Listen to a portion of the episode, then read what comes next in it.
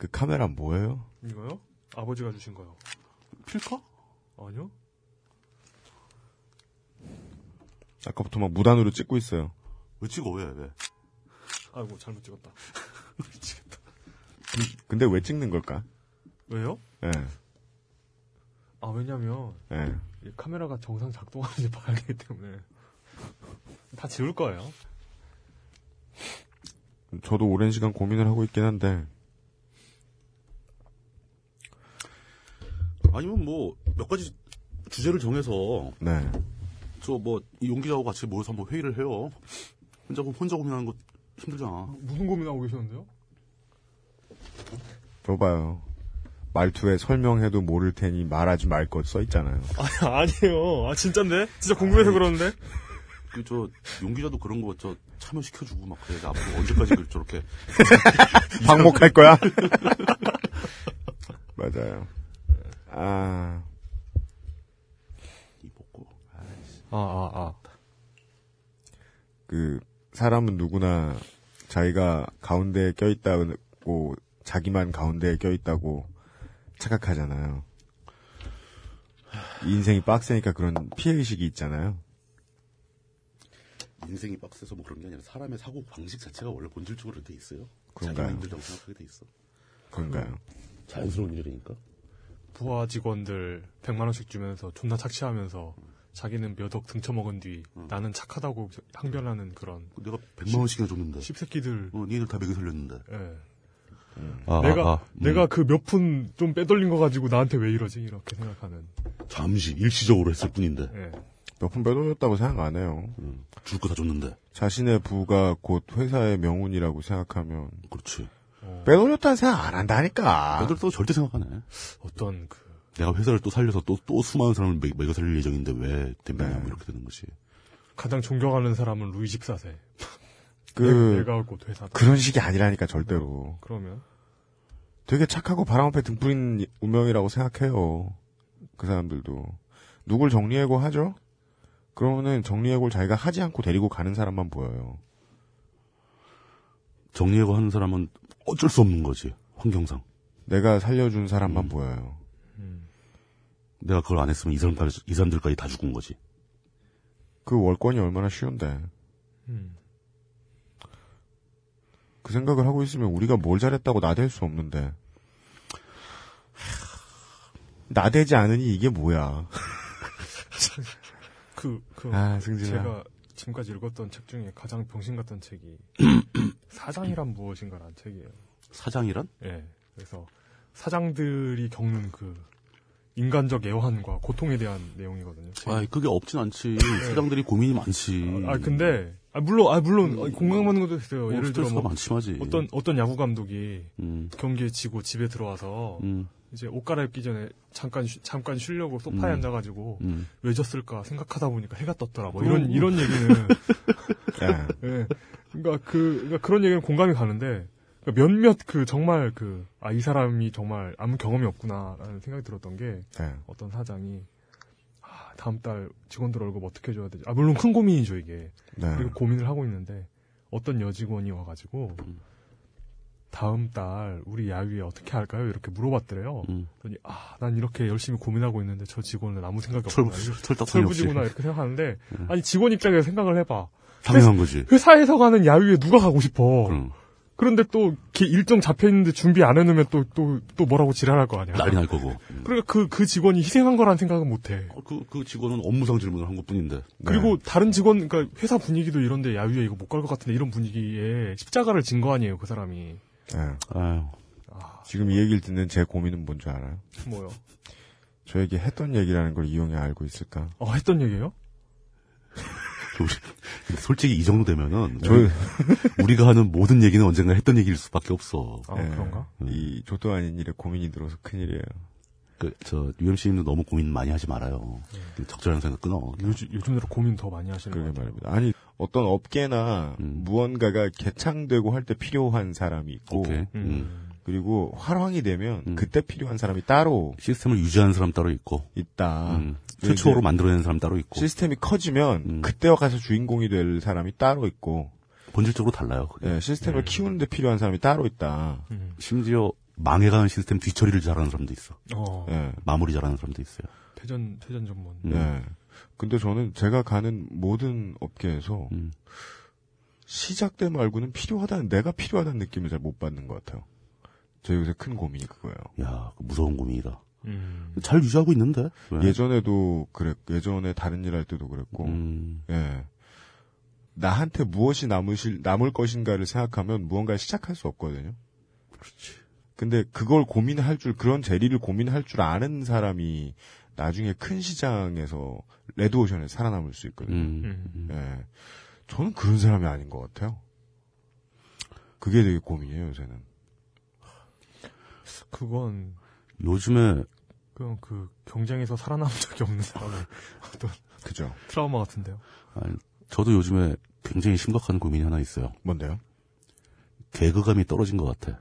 에이, 언제. 어, 아니에요. 음. 트윗 보면 되게 웃겨요, 요새. 아, 이게 내가 이 개그 포인트가 예. 내가 개그감이 떨어진 것 같아라고 얘기하면 네. 이용처럼 언제는 개그감이 있었습니까? 라고 나오면은 아, 그게 개그 포인트다. 아, 그런. 어, 제 결론은 그거였어요. 합이 은근히 맞죠? 예. 딴지에서 만나는 모든 사람들은 글에 비해 너무 재미없다. 아, 그건 그래. 그거 그 그게 얘기는 사실이라고. 그건, 그건 그래. 예. 글잘 써서 뭐 대단한 줄 알고 계셨던 오래된 딴지의 독자 여러분, 음, 만나보면 형편없다니까. 예. 존나 당하셨습니다. 그리고 진짜 십새끼들도 많아요. 씹새끼 왜 나와 여기서 갑자기? 그저 십새끼들도 일정 성분비의 법칙이 있다니까 어느 집단이거나. 그렇죠. 예. 그또 십새끼들만 모아놓으면 또 지들끼리 잘 돌아가요. 그 중에 개씹새끼가 또 예. 일정한 비율로 그 중에 십새끼가 또 생기는 거고. 아니, 아니, 그, 진짜 범죄자 나쁜 놈들만 모아놓은 게 호주 아니야. 그, 그 영국에서. 근데 거기, 그 사람, 배 태워서 다 보내버렸는데. 그 사람들 얼마나 훌륭해요, 지금. 잘 살고 있잖아 예. 지금. 가장 평화롭고 가장 잘 살죠. 그러니까. 나라의 전통. 어, 그 호주는 투표율도 되게 높아. 97% 98% 나와요. 호주의 가장 신비한 점은 총 생산에 비해 왜 저렇게 잘 사나? 음, 맞아. 씨발 욕 나와. 사람이 워낙 적으니까. 아, 그 사람이 아무리 적어도 그 면적에서 오는 여유가 있는 것 같아요. 이거 아니 뭐 목장이 망가지면 그 옆에다 하나 새로 지으면 되지 뭐 이런 이런 네. 느낌. 아, 비빔 벌판에 풀이 저렇게 잘 자라고 있는데 뭐가 걱정이야 뭐 이런 거. 그냥 땅 문제로 치부하면 되나? 하긴 전세 끝날 때 되니까 그렇게 생각하면 마음 편하긴 하네요. 예. 나라가 땅만 넓었어도 씨발 예. 음. 갈 데가 많을 텐데. 근데 어제 그 인도 한타하고 인도 얘기 마지막 편 3편 했는데 어, 그러시죠. 네. 네, 하셨죠. 인도도 땅이 엄청 넓잖아요. 예. 예, 거기도 부동산이 엄청 비싸. 예. 그 땅이 넓은데. 근데 생각해보니까 인도에선 도시가 몇 개 안 되니까 네. 오. 그 도시에 사람들이 그냥 바글바글 모여 사는 거예요. 그죠. 그 부동산 문제가 우리만큼 심각해. 네. 생각해보면 한국도 수도권만 벗어나면 괜찮아요, 또. 어, 지방 내려가면 예. 널널하잖아요. 우리나라도 뭐 산 같은 데 가면 좋다고. 예. 똑같은 거죠. 뭐. 여기 사는 사람들은 동북아시아하고 동남아시아를 구분해서 생각하지만 동남아시아나 동북아시아에 살지 않는 사람들은 동아시아가 똑같죠. 음. 예. 그냥 아시아지 뭐. 예, 다 그냥 대로 된 삿갓을 쓰고 노, 예, 논에서 쌀을 키우고 있는 줄 알아요. 뿔 달린 소가 전기를 끌고 있는 줄 알고. 예, 음, 그죠. 그, 그, 그래서 우리나라도 그날 다 마찬가지겠네요. 맞아요. 어, 땅값 비싸고 인구 밀도가 심각한 도시들은 다 여기 있잖아요. 어, 아시아, 아시아에 다 있죠 뭐. 그러게 말입니다. 아이고. 좋게 생각합시다. 예. 그러니까 교회도 이렇게 잘 먹고 잘 살고 너무 고민하지 맙시다. 주님께서 알아서 해주시겠죠. 난 이미 이런, 이런 젠장. 유라고 써 있지만 이용이 읽는 거예요. 예. 아, 그래요? 아유, 무방, 근데- 아유, 무방비. 제가 시리에 가득 차서 오타를 냈어요. 그 오늘 오프닝 하기 전에 했던 얘기가 녹음해서 나갈 거예요? 언제나 전 고민하죠. 너무 시리에 빠진 내용인데. 힘이 빠진 것 같은 느낌을 줄 텐데. 아... 아, 그래도 그 와중에 빛나는 나의 개그가 하나 있었지.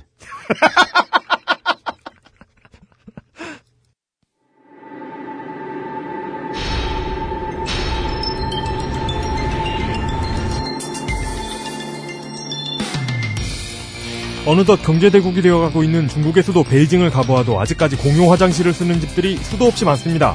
국가의 경제 발전이 꼭 모든 이들에게 혜택으로 돌아오는 것은 아니죠. 응당 얻어야 할 것들을 국가로부터 잘 얻지 못하는 계층일수록 정치에 대한 피로, 연대에 대한 거부감이 큽니다. 히스테리 사건 파일 그것은 알기 싫다는 오늘날 대한민국에서 가장 보호받지 못하는 집단 중 하나가 느끼는 피로감, 그 피로감을 얻게 된 과정을 추적하고 있습니다.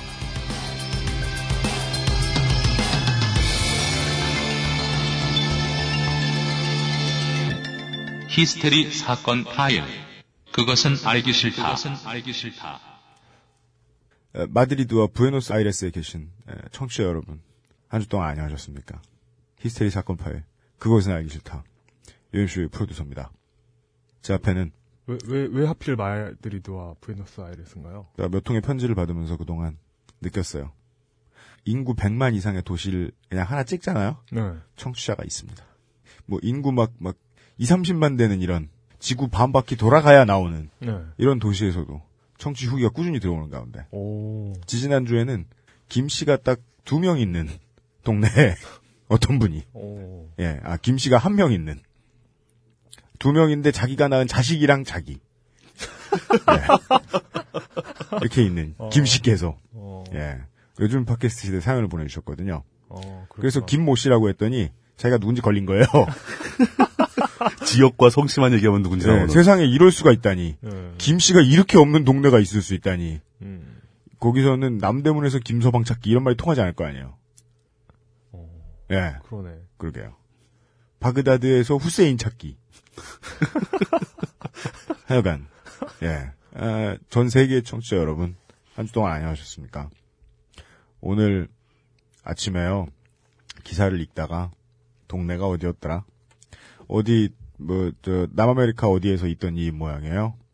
소를 싣고 가던 트럭이 고속도로에서 사고가 났나 봐요. 어. 근데 소들이 뭐 안전벨트를 하고 있는 것도 아닐 거 아닙니까?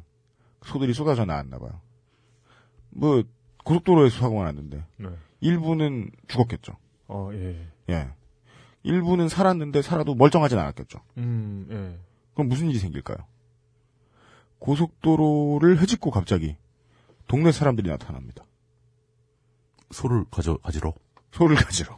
고기를 가지러. 그렇죠. 어, 싱싱, 싱싱한 쇠고기다. 이발. 갑자기, 갑자기 그, 카우레벨이 열리는. 그죠. 근데 카우레벨 필드와 예, 에, 현실이 다른 점은 예. 거기 현실에서는 소의 숫자가 사람의 숫자에 비해 훨씬 적었다는 거죠. 음, 기사문을 어떻게 쓰느냐에 따라 느낌이 정말 다르잖아요. 그렇죠. 기사만 읽고 있으면 고기를 가져갔다. 따라서 뭐 서리 이런 느낌으로 끝나요. 네.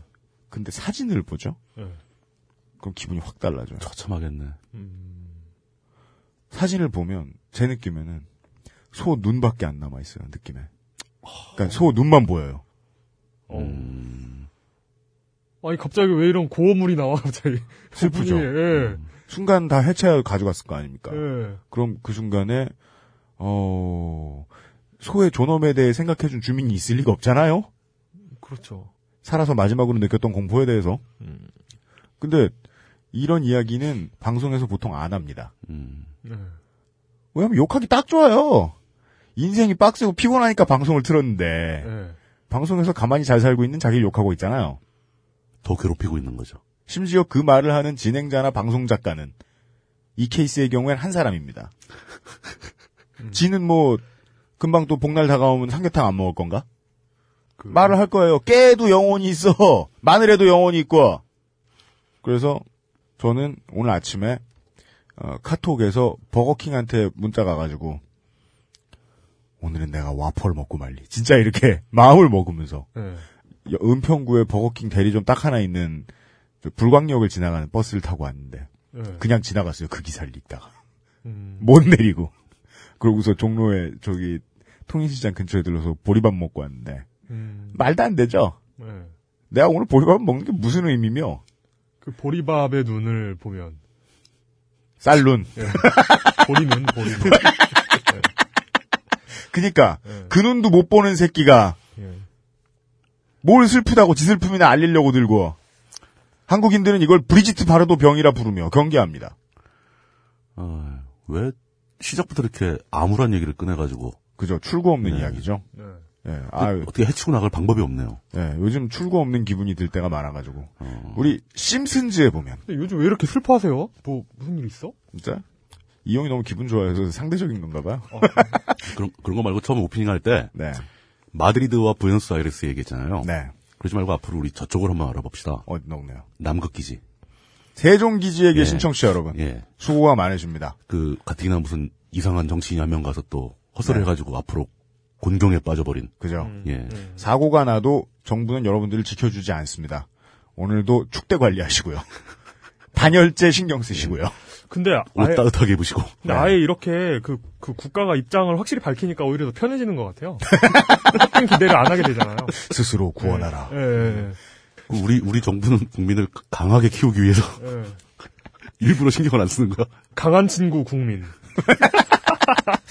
오늘도 제 옆에는 예. 예, 어, 저에 비해 상대적으로 행복한 자기 턱시도 입고 찍은 머리 큰 사진을 보며 기분 좋아하고 있는 아웨로워 이용 비상근 기자가 앉아 있습니다. 안녕하십니까. 네, 어, 심슨즈에 보면요 네. 한 회 되게 유명한 회차예요 그때가 어, 호머가 예. 집에 랍스터 살아있는 랍스터 한 마리를 데리고 와요. 음. 어, 나 그거 본 것 같다. 예, 얘 이름도 되게 유명한데 저 음, 그건 음, 이름은 까먹었어요 그 랍스터에. 얘를 애지중지 키워요. 맞아요. 예. 음. 어느 날 예. 얘가 안색이 좀 안 좋아 보였대요. 가재가. 그래서 이 가재를 어, 욕조에 따뜻한 물에 네. 편안하게 있으라고 네. 넣어놓고 나갔다 왔더니 다 익은 거예요. 그래서. 마지막 장면에서 네. 예, 호머는 어, 얘를 그리워하면서 울면서 네. 먹죠. 네. 너무 맛있어 이러면서 어. 네. 어, 그, 예, 호머와 비슷한 상복부를 가진 분과. 잠시 후에 만나뵙도록 하겠습니다. 고! 히스테리 사건 파일 그것은 알기 싫다는 에브리온 TV, 자연의 슈퍼푸드 아로니아진, 왠지 더 자연스러운 빅그린 투쓰리 샴푸, 용산에도 신뢰란 게 있다면 컴스테이션, 웨딩 플래너 손선양, 전자책 박정희 소백과 사전, 아마스 시력보호 방탄필름이 함께합니다. 딴지 라디오입니다. 꽃종의 꽃 커내린 꽃 꽃 중의 꽃, 박근혜 대통령을 알려면 이분을 알아야 합니다. 존엄존엄 열매를 먹은 반인 반신의 능력자, 최고 존엄의 아버지, 그것은 알기 싫다 화제의 연재자, 인간 박정희의 모든 것을 담은 박정희 소백과 사전 전자책이 출간됐습니다. 친일, 좌익, 용인술과 하나회, 사생활, 그리고 반인반신을 만든 우상화 작업까지. 박근혜 정부를 알기 위해 알아야 할 인간 박정희의 모든 것, 박정희 소백과 사전. 예스24, 알라딘, 리디북스 등 전자책 서점과 앱스토어에서 구매 가능합니다. 앱스토어에서는 할인된 가격으로 만날 수 있습니다. 전자책 나무. 어, 어젯밤에 스마트폰 게임을 좀 오래 했나? 어, 눈이 피곤하네. 아마스 시력보호 방탄필름을 써보세요. 어, 내 폰! 아씨, 어제 산 신상폰인데? 뭐? 액정 수리비가 20만 원? 진작 아마스 시력보호 방탄필름을 붙이셨어야죠. 스마트폰 오래 보고 눈이 피곤하다면, 액정이 깨질까 불안하다면, 시력보호와 액정 파손 방지 두 가지 기능을 필름 한 장에 시력 저하의 주범 블루라이트를 강력하게 차단해주고 외부 충격에도 스마트폰 액정이 깨지지 않도록 보호해줍니다. 방탄필름 국내 최다 판매 브랜드 아마스가 세계 최초 놀라운 가격에 특별 판매. 자세한 내용은 딴지마켓에서 확인하실 수 있습니다. 그 랍스터의 이름은 핀치네요. 아, 그래요. 네. 핀치. 맞아. 예. 그 마지막에 먹는 장면도 기억나요. 네. 음. 엉엉 울어요, 호머가. 에이, 씨발. 아, 아, 씨. 다른 얘기 하려다가 그 얘기 하니까 계속 슬퍼요. 그 문제는 풀리지 않는 숙제예요, 정말이지. 예. 아, 전자책 박정희 소백과 해전에 나오는 이 주인공의 예, 따님의 이름은 네. 어, 광고에 따르면 박건혜 씨인 것으로 박건혜. 예 에, 차고 없으시길 바랍니다. 노래에도 계속 나오잖아요. 예. 건혜님 꽃. 예, 현 정부와는 상관이 없을지도 모르겠습니다. 아, 갑자기 기억나는데, 네 그, 멘션을 하나 받았어요, 트윗상에서. 하나만요. 아, 무수히 바- 많이 받았는데, 네. 그 중에 생각, 생각난 게 있는데, 네. 어떤 분이 이제 그것은 알기스타를 처음부터 들은 게 아니라, 네. 최근에 듣기 시작한 거예요. 네. 아 예. 네. 근데 그 이 프로그램에서는 왜 등장인물들이 자기소개를 잘 안 해가, 소개를 잘 안 해가지고, 네. 누구 목소리가 누구, 누군지를 모르겠다. 아, 아, 그래요? 아, 그럴 수도 예. 있겠다. 처음 들으면 다 그렇죠. 항상 저 익숙할 거라고 생각하고 사- 슬쩍 넘어가는 경향이 있잖아요. 네. 그 누가 누군지까지는 얘기하지만 그거 가지고는 충분치 않죠. 예, 뭐, 그, 잘 못 따라오죠. 아주 주의 깊게 듣지 않은 이상. 그러게요. 예. 음, 그, 그걸 어떻게 처리를 해야 되죠, 그런 걸? 맞아요. 타당한 지적이다. 다음부터는 잘하겠습니다. 하지만 아무리 그래도 예. 아무리 그래도 물뚝심송인 목소리는 구분할 수 있습니다. 왜요? 소개에 언제나 일부는 들어가거든요. 근데 그 질문의 핵심이 네. 세 당신이 누구냐? 세 사람의 목소리 중에 당신이 누구냐? 어, 였어요. 이용이 말합니다. 물뚝, 물뚝심송이 말하겠습니다. 뭐. 네. 라저. 예. 알겠습니다. 아, 그뭐 어쩔 수 없죠, 뭐. 그건. 아니에요. 해결할 수 있어요. 제가 다음 주까지 해결하겠습니다. 아니, 어떻게 하려고 그러지? 일단 가장 잘 들리는, 가장 잘 구분되는 마사오를 불러서 편안하게 해결부터 하고 그 다음에 그 다음 주까지는 해결해내겠습니다.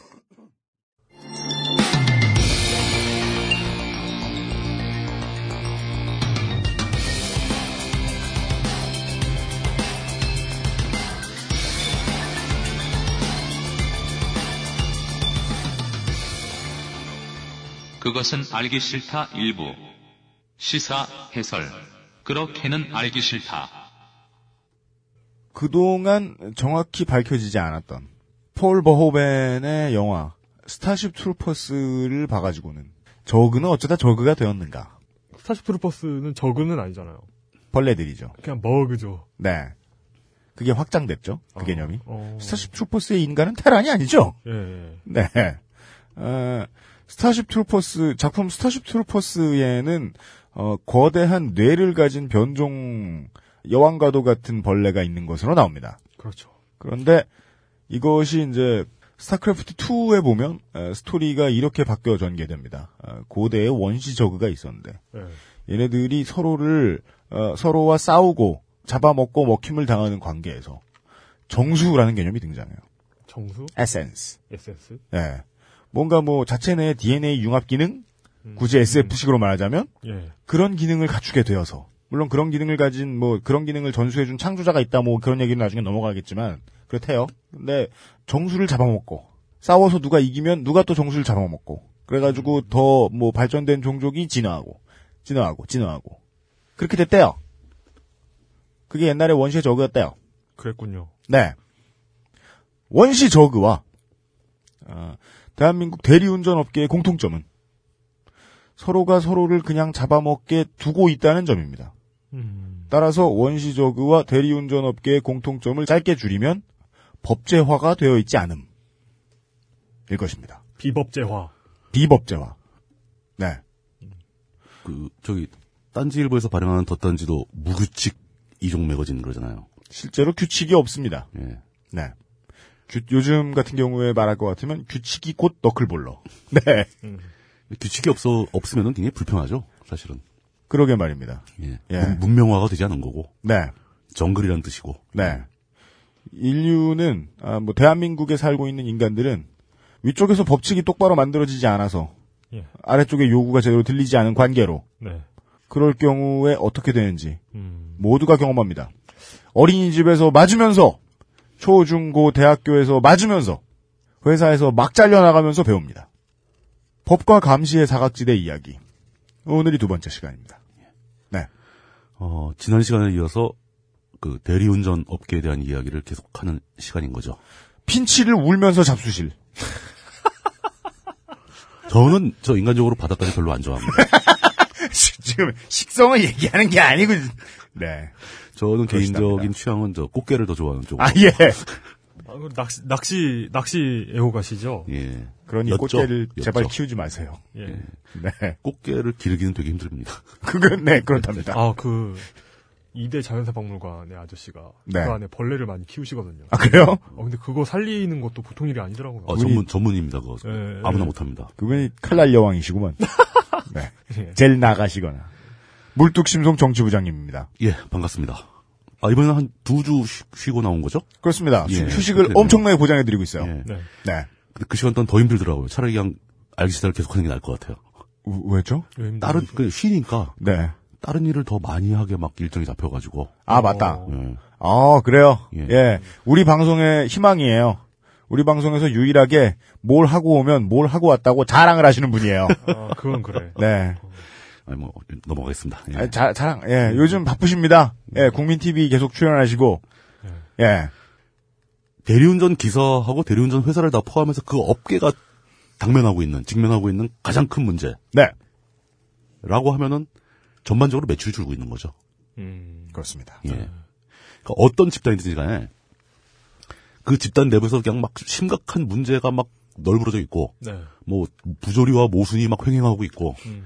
이래도 네. 그 업계 자체가 점점 점점 확장되고 있으면은 네. 문제가 심각해지지 않습니다.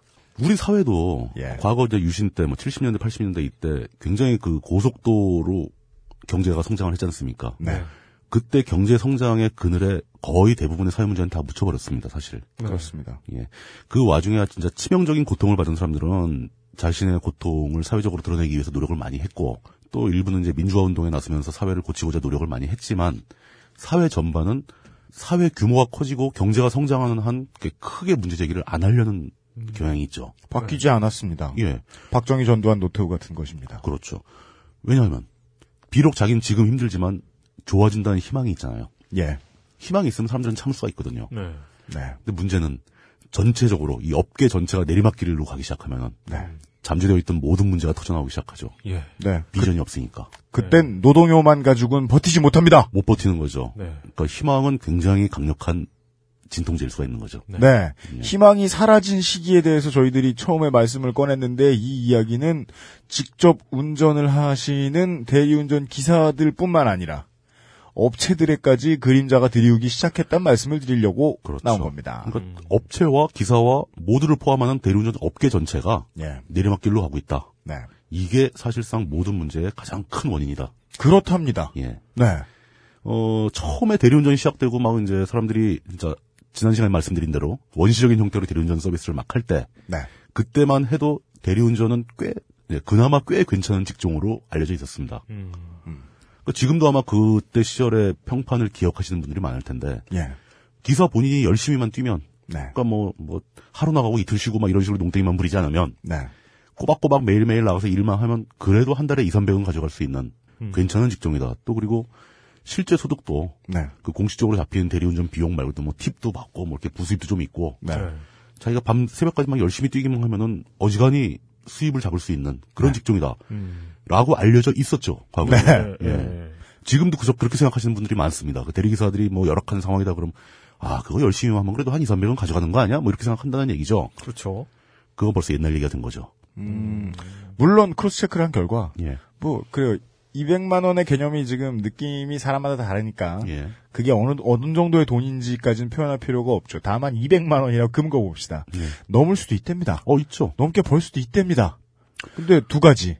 하나는 그때도 그렇게 벌었고요. 예. 예. 물가는 변동됐고요. 예. 네. 그리고 해야 하는 노동의 양이 상당히 많이 달라졌던. 비교가 안 되게 늘어났죠. 네. 예, 똑같이 벌더라도. 예. 아, 뭐 쉽게 말해서 예전에는 하루에 한 서너 건만 뛰면 한달 200이 됐는데 네. 이제는 하루에 일곱 여덟 건 뛰어도 채우기 힘들다 뭐 이런 수준이 되는 거죠. 음. 예. 네. 그러던 시절 그 평판이 좋았던 시절 수입도 짭짤했고 그나마 할, 할만했던 시절 이후에 네. 대리운전 업계의 그 대리운전의 수요 즉 대리운전 기사를 부르는 손님들의 숫자가 급격하게 늘기 시작합니다. 음. 이것은 이제 초창기에 아주 고급 술집에서 고급 승용차를 가지고 술 먹던 사람들만 쓰던 서비스가 아니라 네. 아주 일반화되는 거죠. 회, 저 회사 앞에 있는 삼겹살집에서 회식하는 직장인들까지 쓰고 그렇습니다. 뭐 심지어 젊은 친구들도 막 쓰고 네. 그, 그 대리운전 가격이 점차 하락했기 때문일 수도 있습니다. 네. 옛날에만 5만 원, 10만 원 줘야 부를 수 있었던 게 뭐 15,000원, 2만 원이면 부를 수 있고 네. 그리고 전에 마사오님 나왔던 편에 의하면 그 국가가 좀 더 강박적으로 그 음주 단속을 하기 시작했다. 어 그러니까 그 압, 예. 압박도 심해지고 네. 예전엔 그냥 적당히 뭐 소주 한 한두 잔 먹고 그냥 좀 취한 상태에서 그냥 아 물건도 되겠지라고 갔었는데 네. 물론 주변에 막 만나 막 걸려요 사람들이 물론 음주운전은 안 되는 거죠. 어 안 되는 거죠 당연히 예. 이유는 알 수 없는데 대한민국의 참 예, 마음에 드는 강박 중에 하나예요. 네. 예. 그렇게 대리운전에 대한 그 수요가 늘고 있으니까 그때 당시에는 전체 시장이 커지면서 그때 그 마음에 맞는 기사 몇 명이 모여서 설립한 회사들은 상당수가 다 성공을 했습니다. 음. 시장이 커지는 판에서 초창기에 출범한 회사들은 대부분 순항을 하죠. 그 지금 뭐 그 업계를 지배하는 그 큰 회사들도 당시 그렇게 작게 출발했던 회사들인 거고요. 네. 예. 이렇게 급속도로 성장해가는 시장 속에서는 사람들이 굉장히 희망에 차서 움직이게 되고 예. 그 과정에서 이제 사소한 문제가 있다면 야 그건 이렇게 고치면 되지 않겠느냐 어차피 좀더벌수 있는데 더 좋아지고 있는데 이러면서 이제 계속 진도가 잘 나가게 되고 불평과 불만은 물 밑으로 가라앉아 있게 되고 이렇게 나가는데 급기야는 정점을 찍게 되는 거죠. 정점을 찍었다는 것은 더 이상 시장이 늘어나지 않는다. 또 대리운전 수요의 건수는 늘어나는데 매출액은 제자리 걸음한다. 건당 단가가 내려갔다. 네. 뭐 이런 뜻도 되고 그리고 또 하나 잘 그 이해하기 힘든 문제 중에 하나가 그러니까 그 금융위기 2008년 뭐 금융위기 터진 다음에 네. 그 다음에 그 술자리 문화가 더 바뀌면서 네. 전체 건수는 비슷한데 그 건수가 특정 시간대로 모이기 시작했답니다.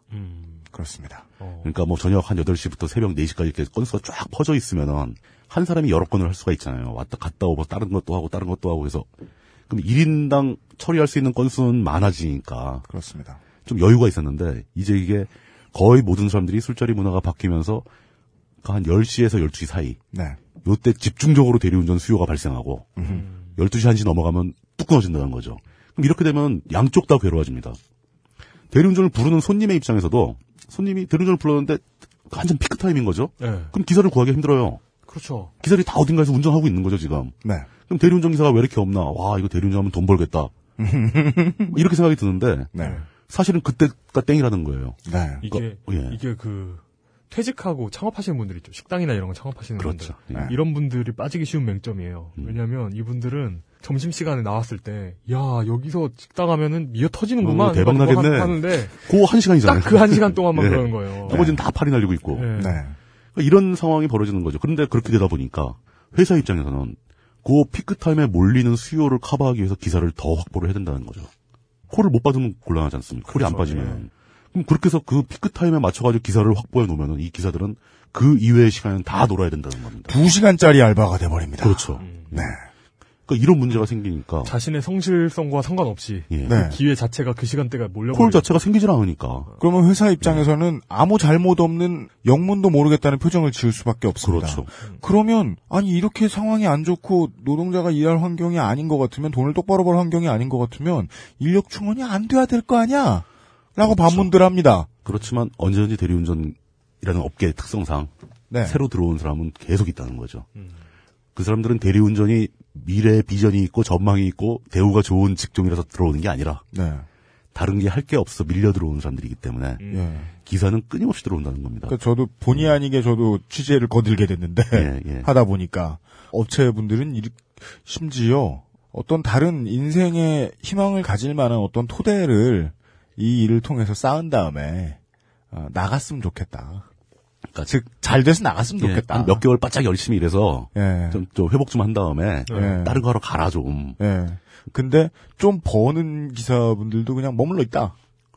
사실 다른 데 갈 데가 없잖아요. 그리고 그게 예. 뭐 고용하는 입장에서는 불만일 수도 있겠습니다만은 그렇죠. 일하는 입장에서는 무슨 상관이겠습니까? 그리고 대리운전에서 약간 여유가 있는 벌이가 되면은 그걸로 뭐 뭘 축적을 해가지고 다른 일을 하러 가, 가라고 얘기하기 되게 힘들어요. 왜냐 이거 자체가 여유가 있으면 이걸 하지 왜 다른 걸 합니까? 그러네. 예. 그러니까 잘 버는 사람들, 막 눈치 빠르게 잘하는 사람들은 오히려 이걸 더 하는 거예요. 그렇습니다. 그 사람들은 남들과 다르게 막 그 초보 기사의 몇 배의 콜을 다 빨아들이는 거죠. 아 이게 내가 이게 재능이었구만 이런. 예, 그러면서 아 이건 내 천직이야 이렇게 생각할 수도 있는 거죠. 네. 네. 이렇게 되면은 결국 남게 되는 것은 치열한 경쟁이고 치열한 경쟁이 발생하면 대리 운전 비용 그러니까 가격 가격은 더 내려가게 됩니다. 기사들이 많으니까 그렇죠. 예 그리고 개인 기사들의 수입은 점차적으로 감소하게 되죠. 네. 기사들의 수입이 감소하게 되면 회사들의 수입도 감소합니다. 네. 기존에는 자기 우리 회사 소속 그 기사가 100명이다 뭐 그 기사들한테 콜을 이렇게 찍어주고 풀사를 통해서 가서 그 기사가 무사히 대리운전을 마치면 그 중에 20%를 먹게 되는 거 아닙니까? 근데 이 전체적인 매출액이 감소하는데 회사의 수입이 늘어날 방법은 없는 거죠. 네. 그 회사도 난처해진다는 거죠. 이렇게 되면은 이제 서로 악다구니를 치면서 경쟁을 하게 되는 거죠. 뺏어먹기 위해서. 줄어든 수입을 보충하기 위해서 양쪽이 서로 무리한 방법을 막 동원하게 되는 겁니다. 네. 네. 이게 대리운전 업계에서 발생한 모든 문제의 핵심 원인이라고 저는 판단하게 된 겁니다. 네.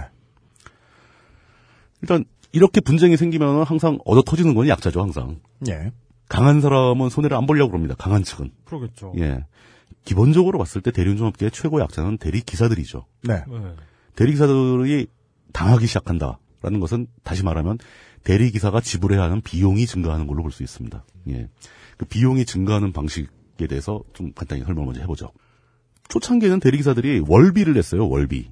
월비요. 그렇습니다. 예. 회사에다가 한 달에 고정액 얼마를 내면은 한달 내내 콜을 받을 수 있는 거였어요. 지난 시간에도 설명드렸죠. 예, 뭐 예. 셔틀 같은 거 있는데 그 봉고차에 타는 순간 몇천 원 이제 회사에 예, 뭐 쥐어주고. 하루 일했다. 예. 예.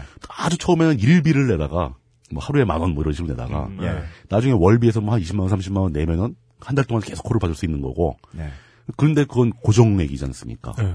그럼 많이 일하는 사람은 그러니까 예를 들어서 30만 원을 낸다 월비를. 그럼 한 달에 300만 원 번- 버는 사람은 수수료 10%딱 빠지는 거죠. 음. 한 달에 100만 원 버는 사람은 30만 원이면 30, 30%잖아요. 그러니까 수수료 비율이 많이 할수록 비율이 낮아, 낮아지는. 예. 그러니까 열심히 일하는 사람한테 훨씬 유리한 구조였던 거죠. 근데 그런 시스템은 오래가지 못합니다.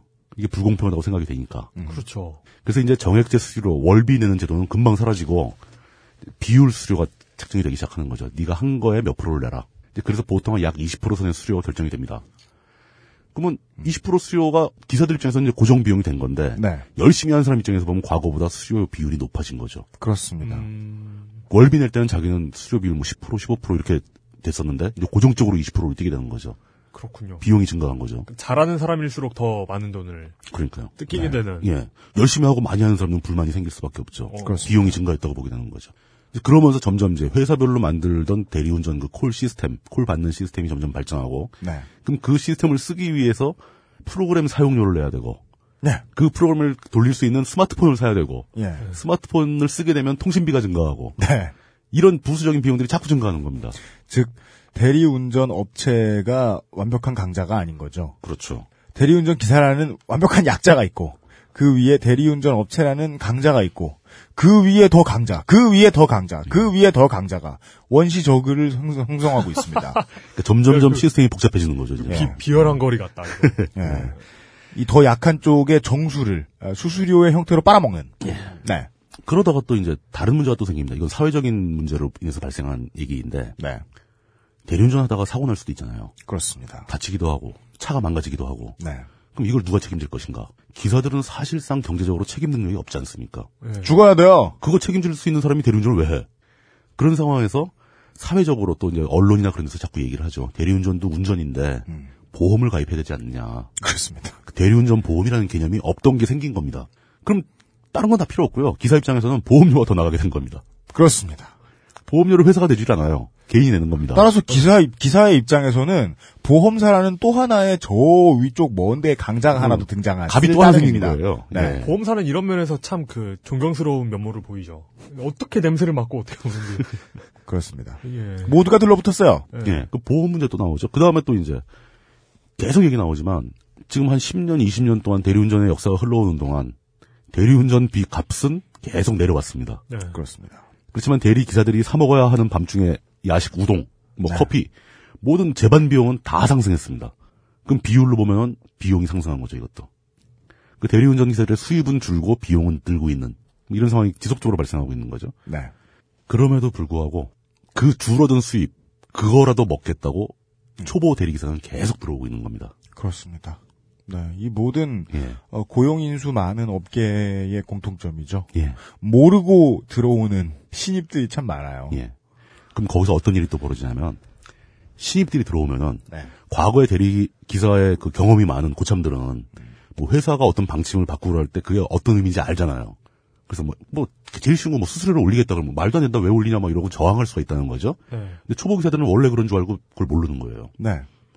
그럼 초보 기사들이 몰려 들어오면서 고참 기사들이 빠져나갈 때마다 상황은 조금씩 조금씩 악화된다는 거죠. 그렇죠. 회사 네. 입장에서는 그렇게 네. 바꿀 수밖에 없는 거죠. 네. 새 MBC 직원들이 들어와서 보는 포스트 김재철 시대의 MBC는 그냥 MBC입니다. 그렇죠. MBC는 원래 그런 거예요. 저 사람들이 네. 보기엔. 그 과거가 어땠는지는 아무도 모르는 거죠. 네. 역사를 모르니까. 따라서 오랫동안 있는 위에 있는 사람들은 계속 나쁘게 바꿔가기가 편하죠. 아이고, 그렇죠. 예. 예. 그- 그래가지고 노조들을 쫓아내려고 하는 거 아니에요? 세대를 예, 예, 계속 교체시키려고 맞습니다. 하는 거 아니에요? 네.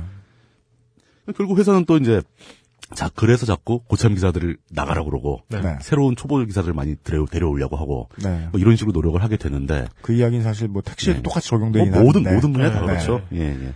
결국 회사 쪽에서는 어떻게 해서든 자기네들도 매출이 줄고 있으니까 네. 그 전체 매출에 대비 자기네 수입이 줄고 있으니까 네. 조건을 조금씩이라도 악화시켜서 자기네가 유- 현상 유지를 하려고 노력을 하게 되는 거죠. 발버둥을 네. 치는 거죠, 회사들도. 그림은 이렇죠. 예. 기사들을 데리고서 수수료를 받던 회사 였는데 실제로 이 회사에 보험료를 뺏어가고 예. 프로그램 사용료를 뺏어가고 하는 곳은 위에서 회사들을 빼앗아가는 형태로 예. 기사들을 빼앗아가고 있죠. 그 프로그램 얘기가 그 지난번에 방송 나간 다음에 그 피드백도 많이 받았습니다. 그 프로그램 부분이 잘 이해가 안 간다. 아, 그게 좀 복잡하지 않느냐. 뭐. 네. 아 그래요? 사실 복잡할 거 별로 없고요. 네. 그러니까 쉽게 생각하자면 기존에는 회사들이 자체 프로그램을 만들어서 자기네가 받은 콜을 자기네 기사들한테만 받을 수 있게 해줬는데 네. 그게 자기네 기사의 숫자가 제한이 있다 보니 네. 비효율적인 거죠. 그렇죠. 왜냐하면 분명 손님 입장에서 내 옆에 대리기사들이 드글드글한데 네. 내가 하필 전화 건 회사는 그 회사 소속 기사는 아무도 없다. 그렇다고 내가 집에 못 가면 안 되지 않느냐. 뭐 이런 요구가 나와서 회사들을 여러 회사를 묶어서 같은 프로그램을 공유할 수 있도록 만들어준 프로그램을 공급하는 회사가 나타났다는 거죠. 그렇습니다. 예. 그럼 손님 입장에서 확실하게 편합니다. 아 물론 그건 그래요. 어떤 회사에 콜을 하더라도 그 회사 직원이건 아니건 다른 회사 직원이건 누군가 기사가 옆, 옆에 있을 테니까 그 프로그램을 쓰는 기사면 올 수 있다는 거죠. 그리고 이제 그 기사가 나를 태우고 가면 수수료는 이 콜을 받은 회사로 수수료를 보내주는 거죠. 네. 다만 모바일 이전 시대에는 yellow page를 펼쳐가지고 그 안에 조그마한 한 칸이라도 번- 전화번호가 들어가는 데에는 그 순간에 몇만 원을 그렇죠. 전화국에다 지불하면 그것으로 끝났지만 지금은 요기요에서 전화를 받으면 짜장면 한 그릇 시킬 때마다 거기가 떼 가야 된다는 거죠. 그렇죠. 수수료가 빠져야 되는 거죠. 네. 거, 거기 정말 꼴보기 그, 나 다른 업체를 이렇게 대놓고 비난하면 안 되지. 예. 비난하려면 근거를 대고 해야지, 근거를 대고. 광고가 싫다고 이렇게 아, 광고의 품질이. 나쁘다. 아니, 광고도 싫고. 어우, 어, 네. 뭐 그렇습니다. 예, 네. 예, 예. 그럼, 그럼 과연 그 프로그램을 공급하는 그 업체, 풀사는 도대체 뭘 먹는 거냐. 네. 이게, 그러니까 프로그램을 사용하는 기사들이 프로그램을 사용하는 조건으로 돈을 내는 거죠. 네. 프로그램 한 개 쓰는데 한 달에 15,000원이에요. 아, 진짜. 그럼 기사 입장에서는 나 월비 수수료 뭐 이런 거 다 회사에 내고 있는데 예. 또한 달에 15,000원이 또 나가야 되는 거야. 보험료도 내고. 예. 이제 점점 낼 게 늘어나는 거죠, 계속. 네. 그냥 한번 생각을 해보십시오. 가- 보통 한 회사에 뭐 기사가 수백 명에서 수천 명까지 있는데 네. 그런 회사가 막 몇 개 또는 몇십 개가 모인 그 광범위한 기사들을 커버하는 풀사 그 프로그램 사용하는 사람은 몇만 단위로 될 거 아닙니까? 네. 그 사람들이 한 달에 만 오천 원씩 내는 거예요, 다. 네. 그럼 풀사에서 쓸 돈은 뭐냐? 없죠. 시- 초창기에 시스템 만들고 그 시스템에 돌아가는 프로그램 짜는 거 말고는 또 프로그램 업데이트하는 거 말고는 비용이 없는 회사예요. 그, 게임 업체가 빨아먹는 PC방. 그렇죠. 그래서 유저들을 더 빨아먹게 된 PC방. 그리고 그 게임 업체에 못 뜯어서 예, 빨대 못 꽂아서 안 달인 정부. 뭐 그냥 이런 식으로 대충 어, 그림이 그려집니다. 그리고 그렇게 부도덕한 구도일수록 개발자들 저- 처우도 엄청 안 좋을 텐데. 아, 뭐 제대로 안 해주겠죠. 예. 어, 뭐 근데 뭐 그건 제가 확인을 못 해봤기 때문에 네. 네. 거기도 개판일 것이다 이런 얘기는 못 하겠어요. 네. 예. 되고자 하면 비슷한 그림 투성입니다. 근데 거기서 한 걸음 더 나가서 여러 가지 기술적인 문제와 행정적인 이유를 대면서 네. 프로그램을 나눕니다. 프로그램을 나눈다. 예. 그 프로그램 쪼개기. 쪼개다뇨? 프로그램을 그러니까 예를 들어서 로지라는 회사의 프로그램이 있다. 네. 그 로지 프로그램 하나로 모든 지역이 다 커버되고 모든 회사가 다 거기 가입하는 게 아니고 네. 그러니까 로지 어디 로지 어디 로지 해서 지역별로 나누기도 하고 아. 회사별로 그룹을 지어가지고 고, 고 그룹에 속한 기사들만 콜을 볼수 있게 프로그램을 나눈다는 거죠. 강북, 예, 뭐 강남. 예. 안양, 평촌. 근데 그 풀사 쪽에서는 이게 자기들이 원해서 그런 게 아니라 네. 그 대리 회사들이 그걸 원한다. 음. 사이가 좋은 회사끼리는 콜을 공유하고 싶은데 네. 사이가 시- 나, 나쁜 회사가 함께 공유하고 싶지 않다. 그 회사들이 그룹이 생겼다. 네. 하지만 설득력이 하나도 없는 게 결국 프로그램사 개발사는 프로그램을 나눈 만큼 그 프로그램으로 구역을 나눈 만큼 2중 3중으로 수요를 받을 수 있잖아요. 기사 입장에서는 단순합니다. 그 내막이 어쨌든 간에 네. 뭐 회사들이 사이가 안 좋건 뭐 연합이 쪼개졌건 뭐 풀사가 기술적으로 무슨 문제가 있건 내가 콜을 자주 받으려면 네. 대리운전하다 보면 뭐 서울만 왔다 갔다 하는 것도 아니고 경기도도 가고 막 그렇죠. 광범위하게 움직이지 네. 않습니까? 어떤 특정 지역만 커버하는 프로그램 한 개만 들고 있으면 다른 지역 가면 콜을 못 받잖아요. 네. 네. 그럼 그 지역의 프로그램을 또 사야 된다는 거죠. 그렇습니다. 그 심한 경우는 대리기사가 프로그램 막 다섯 개씩 들고 다니는 거예요. 그럼 막 한 달에 막 6, 7, 8만 원. 15,000원 곱하기 5 하면 75,000원이죠, 그냥. 네. 프로그램 비용이 그렇게 기하급수적으로 늘고 있는 거죠. 네. 그러면 뭐 여러 가지 이유 좋습니다. 결과적으로 보자 이거죠. 네. 기사들은 7, 8만 원을 특히 15,000원 내는 것도 억울해 죽겠네. 7만 5천 원을 내는 거고. 핑계를 댈 근거가 단 하나도 보이지 않네요. 그 수익은 풀사한테 다 가는 거죠. 네. 야, 이거 어떻게 돌아가? 말했잖아. 대단하네요. 예, 풀사의 네. 힘이 점점 더 세지는 거예요. 네. 그렇습니다. 그럼 풀사가 그 돈을 다 먹느냐? 그 막대한 그 수입을 수입, 돈 수입은 바로 힘으로 연결되죠. 네. 이걸로 회사들한테 막 당근을 뿌리는 거죠. 그렇습니다. 자기네 프로그램 그 이 boundary 안에 들어오라고 연합군 세를 늘리기 위해서 풀사끼리도 경쟁이 있- 있으니까 네. 그럼 세력이 커진 프로그램일수록 많은 기사들이 쓰려고 그러지 않겠습니까? 네. 네. 뭐 콜이 별로 안 뜨는 그냥 찌질한 프로그램 있으면 그거 누가 돈 내고 쓰겠어요. 네. 그러니까 경쟁에서 밀리는 순간 죽는다는 개념으로 풀사끼리도 전쟁을 하고 있는 거죠, 사실은. 음. 네. 걔네들도 서로 그럼요. 죽여서 정수를 흡수해 가요. 갑끼리 막 싸우고 있는 거죠, 이제. 네. 그래서 이제 대단하네요. 왕수퍼갑 이제 수도권에는 하나 남아 있고 결국 하나 남는 예, 거죠. 예, 거의 이제 하나 남는 추세더라고요. 다른 건 다 지금 세 개가 있고 세 개가 있는데 뭐 많이 쓰시는 분들은 아시겠죠. 뭐 전통적으로 세 개라고 하는데 이제 그 중에 더 지금 아까 나온. 하나의 회사 예. 요기요. 아, 그 요기요 말고. 네. 요기사마의 주변에 수많은 기사들과 업체들을 빨아먹고 있죠. 예. 근데 사실 또 돌이켜 생각해 보면 이 풀사가 등장한 거는 대리운전 업계 전체로 보면 굉장히 효율이 좋아진 거예요. 고객에게도 그래요. 네, 고객 네. 입장에선 좋아진 거예요. 아까 막 간단히 설명드렸지만 대리 기사들이 이렇게 주변에 우글우글 한데 네. 해피를 내가 전, 내 전화 거는 회사의 기사가 이 근처에 없으면 난 불편하잖아요. 그렇죠. 근데 그게 공유가 되기 시작하면서 제일 내 제일 가까운 위치에 있는 기사가 뛰어오게 돼 있거든요. 네. 네. 근데 그 시스템이 형성되면서 풀사 쪽으로 상당히 큰 비율의 돈이 흘러가기 시작했다. 그 덕분에 풀사는 대리운전계의 슈퍼갑이 되고 말았다. 네. 라는 결론이 나오는 거죠. 그러니까 이게 효, 효율성만 높이 높였으면 뭐라고 하지 네, 않을 네. 텐데. 예. 예. 네. 이게 우리 기본소득 같은 뜬구름 잡는 소리 같은 거 하나 할 것 같으면 네.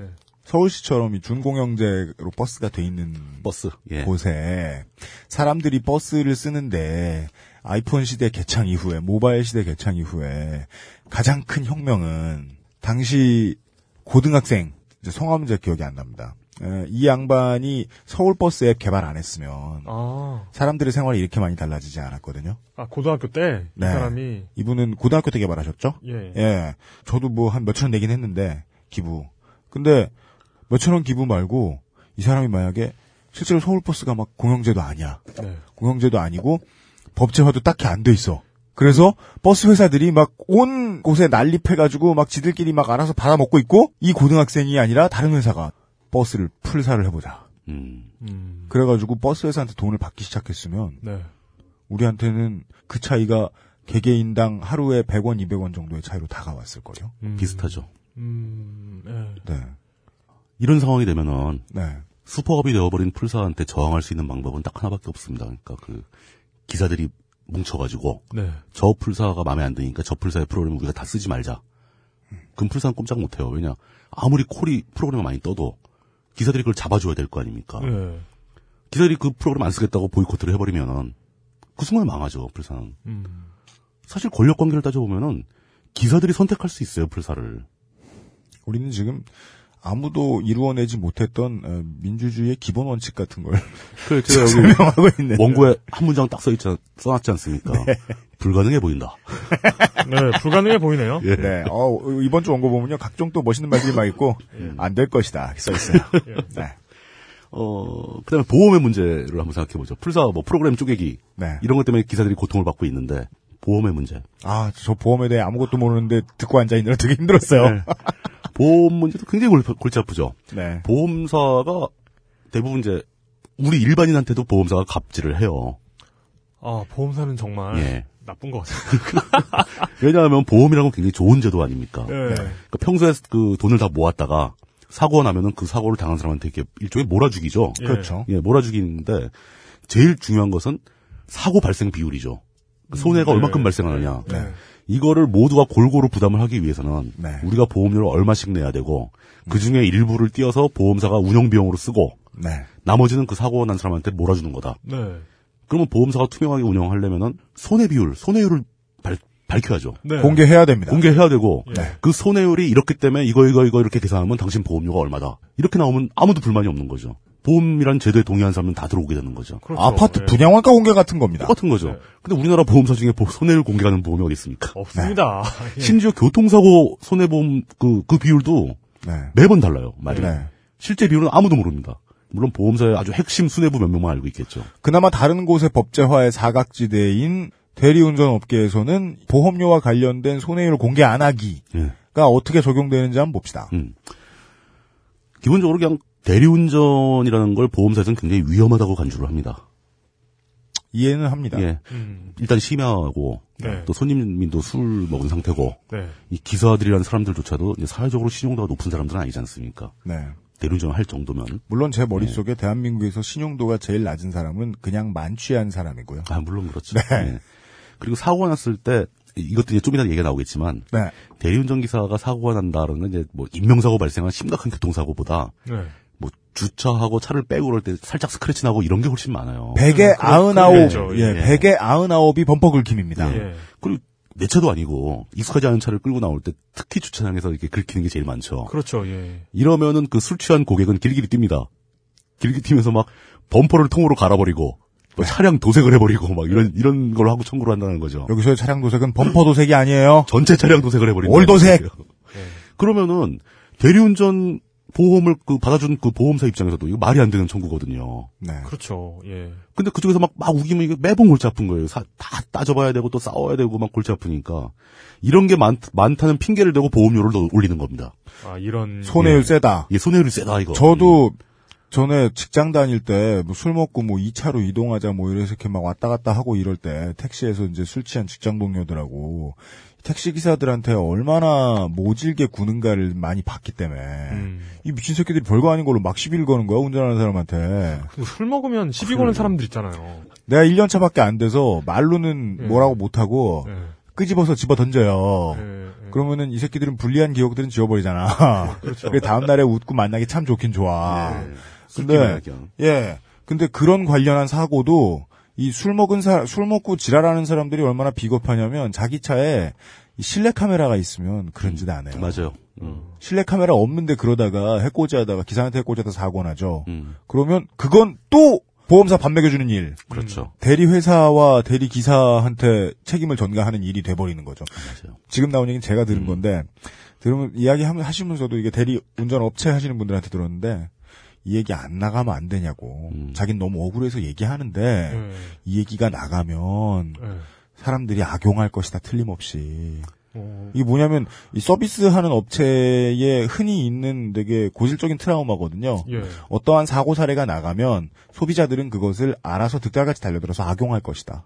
쉽게 말해 진상을 떠는 거죠. 진상 떨면서 인터넷에 올리고 막 소문 내고 막 이러겠다. 네. 이렇게 이런 상황을 두려워하는 거죠. 네. 음. 근데 뭐 우리가 얘기한다고 해서 네. 안할 사람이 하는 거 아니고 저, 그니까 저도, 네. 예, 언제나 뭐, 청취할 믿자고 생각은 하- 하지만은, 예, 그 두려워하는 마음은 전달해드리고 싶었어요. 네. 그리고 만약에 이 기사를 이 방송을 듣는 분 중에서 나도 대리기사 하다 스크래치 나면 전체 도색을 해버리겠다 뭐 이렇게 생각하지 마세요. 그거 잘안 먹힙니다. 음. 예. 네. 피차 피곤하고 괴로울 뿐이지 도움되는 건 하나도 없어요. 결국 돈 피고- 못 받습니다. 피곤하고 괴롭고 예. 그 사람 큰, 큰 폐를 끼칠 뿐이죠. 예. 예. 물론 도움을 받을 때까지 지랄하는 소비자도 있어요. 아주 끈질긴 사람도 있죠. 네, 제 친구 하나 부잣집 하나, 아들내미 하나 있는데, 걔가 자기 어머니의 알뜰함에 대해서 자랑한 적이 있었는데, 냉장고를 쓴 지 한 5년이 되면, 어떻게든 회사에 지랄지랄해서 공짜로 한 대씩 받아내신대요, 어머님이. 대단하다 진짜. 그럼 그분은 그 공짜를 얻어낼 때까지 물을 건너고 불을 뛰어넘고 팔진도를 뚫고 지나가시겠다는 거예요. 그럴 각오가 되신 거예요. 그런 소비자는 못 막잖아요. 그러니까 부자가 되지. 아이고 씨발. 네, 뭐, 네. 그, 그, 넘어갑시다. 예. 그, 첫 번째 문제는 보험회사가 설정하는 그 손해율이 네. 밝혀지지도 않고, 네. 보험료를 어떻게 산정하는지 알 수가 없다. 네. 라는 문제가 하나 있는 거죠. 네. 아마도 보험사에게 매우 유리한 방향으로 가고 있을 겁니다. 네. 두 번째는, 보험 가입을 회사 단위로 할 것인가, 개인 단위로 할 것인가 하는 문제가 있죠. 예. 예. 그게, 대리운전 기사가 보험을 가입하는 이유가 뭔지부터 먼저 봐야 됩니다. 네. 조금 전에도 얘기했지만 실제로 대리운전 기사가 무슨 사고를 내고 네. 보험이 진짜 필요할 때 네. 이때는 오히려 보장을 잘 못 받아요. 음. 이것도 기초적으로 예. 법제화가 안 돼 있다는 데서부터 그렇죠. 시작을 그래서 합니다. 약자기 때문에 네. 어떤 핑계를 대도 빠져나갑니다. 네. 그럼에도 불구하고 보장 잘 못 받는다는 걸 현실적으로 알면서도 보험 가입을 할 수밖에 없는 것은 네. 광고 효과예요. 음. 손님들한테 그 우리는 전기사 보험 가입, 책임 보험 가입, 책임 보험 가입 이거 하나 쓰기 위해서. 그리고 이런 그 보험사가 진출하기 전에는 예. 그 반드시 겪는 절차가 네. 있죠. 뭐요? 9시 뉴스에 나옵니다. 예. 뭐라고요? 언론이 한번 때리죠. 대리운전 과연 안전한가? 음. 보험도 가입되어 있지 않습니다. 이렇게. 무보험 기사가 대부분 뭐 이러면서. 예. 그럼 이제 그렇게 해서 그럼 회사가 광고를 하기 위해서 보험을 가입을 시켰으면 네. 예. 회사가 보험료를 좀 부담을 해주든가. 네. 회사는 보험료를 부담할 능력도 없고 의지도 전혀 없습니다. 음. 부담할 필요가 없다고 생각하는 거죠. 그리고 심지어 그래야 할 의무가 없죠. 없습니다. 예. 사실 그건 막막해요. 사실 그렇기 때문에 기사들도 동의하고 네. 보험료를 자기가 내는 거예요. 음. 근데 기사들 입장에서는 뭘 제기하냐면은 그러면 회사에서 단체가 니네 회사에 들어갔다고 해서 다 의무적으로 니네 회사 보험만 쓰는 게 아니라 네. 나는 회사를 이렇게 옮길 수도 있으니까 네. 난 개인적으로 내가 개인 보험을 가입하겠다. 개인 보험 가입이 있느냐? 예. 제가 취재한 결과는 없었어요. 개인 보험 가입이 안 됐습니다. 제가 취재한 예. 바로는 동부화재에서 딱 한 군데 개인 보험이 있습니다. 있, 다고 하더라고요. 네. 근데 얘기를 들어보니까 그 개인 보험이 있어도 회사 쪽에서는 그걸 못 봐줄 만한 이유가 또 있더라는 거죠. 그렇습니다. 왜냐? 왜입니까? 회사는 기사가 보험을 가입했다는 확인을 해야 될 거 아닙니까? 네. 회사를 통해서 단체로 가입하면 자동으로 확인이 되죠. 그렇죠. 기사가 개인적으로 해약을 못 하잖아요. 네. 돈만 내야 되는 거고. 돈 안 내면 회사가 알게 되고. 네. 근데 개인을 가입했다. 네. 기사가 회사와 계약을 했어요. 네. 할때 필요 서류, 보험 계약서 갖고 와라. 4번. 왜? 하겠죠. 개인적으로 가입한 거 네, 갖고 와라. 네. 그럼 이제 기사가 개인적으로 보험을 가입한 다음에 제출을 해요. 네. 그럼 이제 된 거 아닙니까, 이제. 예. 그럼 이 사람 뭐 풀사의 프로그램 쓸 수 있게 되고, 네. 이렇게 콜 받아서 막 이것저것 하게 되죠. 네. 그때 이 사람이 돈이 급하게 필요하다 그러면 슬쩍 가서 보험회사 가서 해약하고 그동안 납입했던 보험료 일부를 찾아가 버리는 거예요. 회사가 모르는 사이에 무보험이 된다는 거죠. 아, 그럴 가능성이 있다. 그리고 실제로 그런 사람이 있답니다. 아. 예. 그리고 법제화가 되지 않은 이 바탕 위에서 보험 회사는 대리운전 회사에게 이 대리운전 기사가 언제 해약을 했는지 알려줘야 할 의무가 없어요. 그것도 힘들죠. 예. 그러니까 보험회사 그냥 모르겠다는 거예요. 어차피 니들 와서 저 보험료 내면 계약해주고 예. 안 내면 그냥 끝이고 더 이상 나한테 뭘 요구하지 마라 뭐 이런 식으로 돌아앉아 있는 거죠. 그래서 뭐 자세하고 예. 간단한 예로 뭐 그 그걸 이제 해약하고 그걸 몰래 숨기고 돌아다니던 기사가 음. 뭐 어디서 사고를 뭐 자, 이렇게 스크래치를 낸 것도 아니고 크게 냈어요. 음. 그 다음에 어떻게든 손님을 보내드리고 잠적해요. 음. 네. 오 그랬을 때 회사가 입는 타격. 상당하죠. 네. 음. 근데 그게 회사가 입는 타격도 크지만 네. 그 사건이 또 이제 언론에 알려집니다. 네. 그러면 대리운전 기사, 무보험 기사 버글버글 뭐 이렇게 또 나가는 거죠. 예. 그러면 그걸 근거로 손해율을 또 올리. 예. 그러면 보험료 또 올라가고. 네. 그 회사는 이제 콜안 들어서 망하고. 네. 네. 뭐 이런 악순환이 벌어진다는 거죠. 회사들은 예. 저희가 지난주에도 강조해드렸던 대로 하늘의 별처럼 많은 회사들은 그런 식으로 오늘도 쓰러지고 있죠. 예. 수없이 네. 날아가기도 하고. 네. 그렇습니다. 참 그, 그, 많은 좋은 제도나 아니면 어떤 권력 같은 게 정말 그 몇 사람의 나쁜 사람 때문에 진짜 그. 아주 허약해요. 예. 예. 그, 그렇기 네, 때문에 네. 그런 악의적인 행동을 막기 위한 시스템 보강 작업이 있어야 되는데 네. 보강하기는 커녕 애초에 시스템이 없는데요, 뭐 거기는. 네. 그냥 사회의 다른 분야에 사용되는 시스템을 끌어다 갖다 붙인 거에 불과하죠. 네. 취약하죠, 굉장히. 그럼 이렇게 되면은 결국 개인 가입은 회사가 불안해서 못해.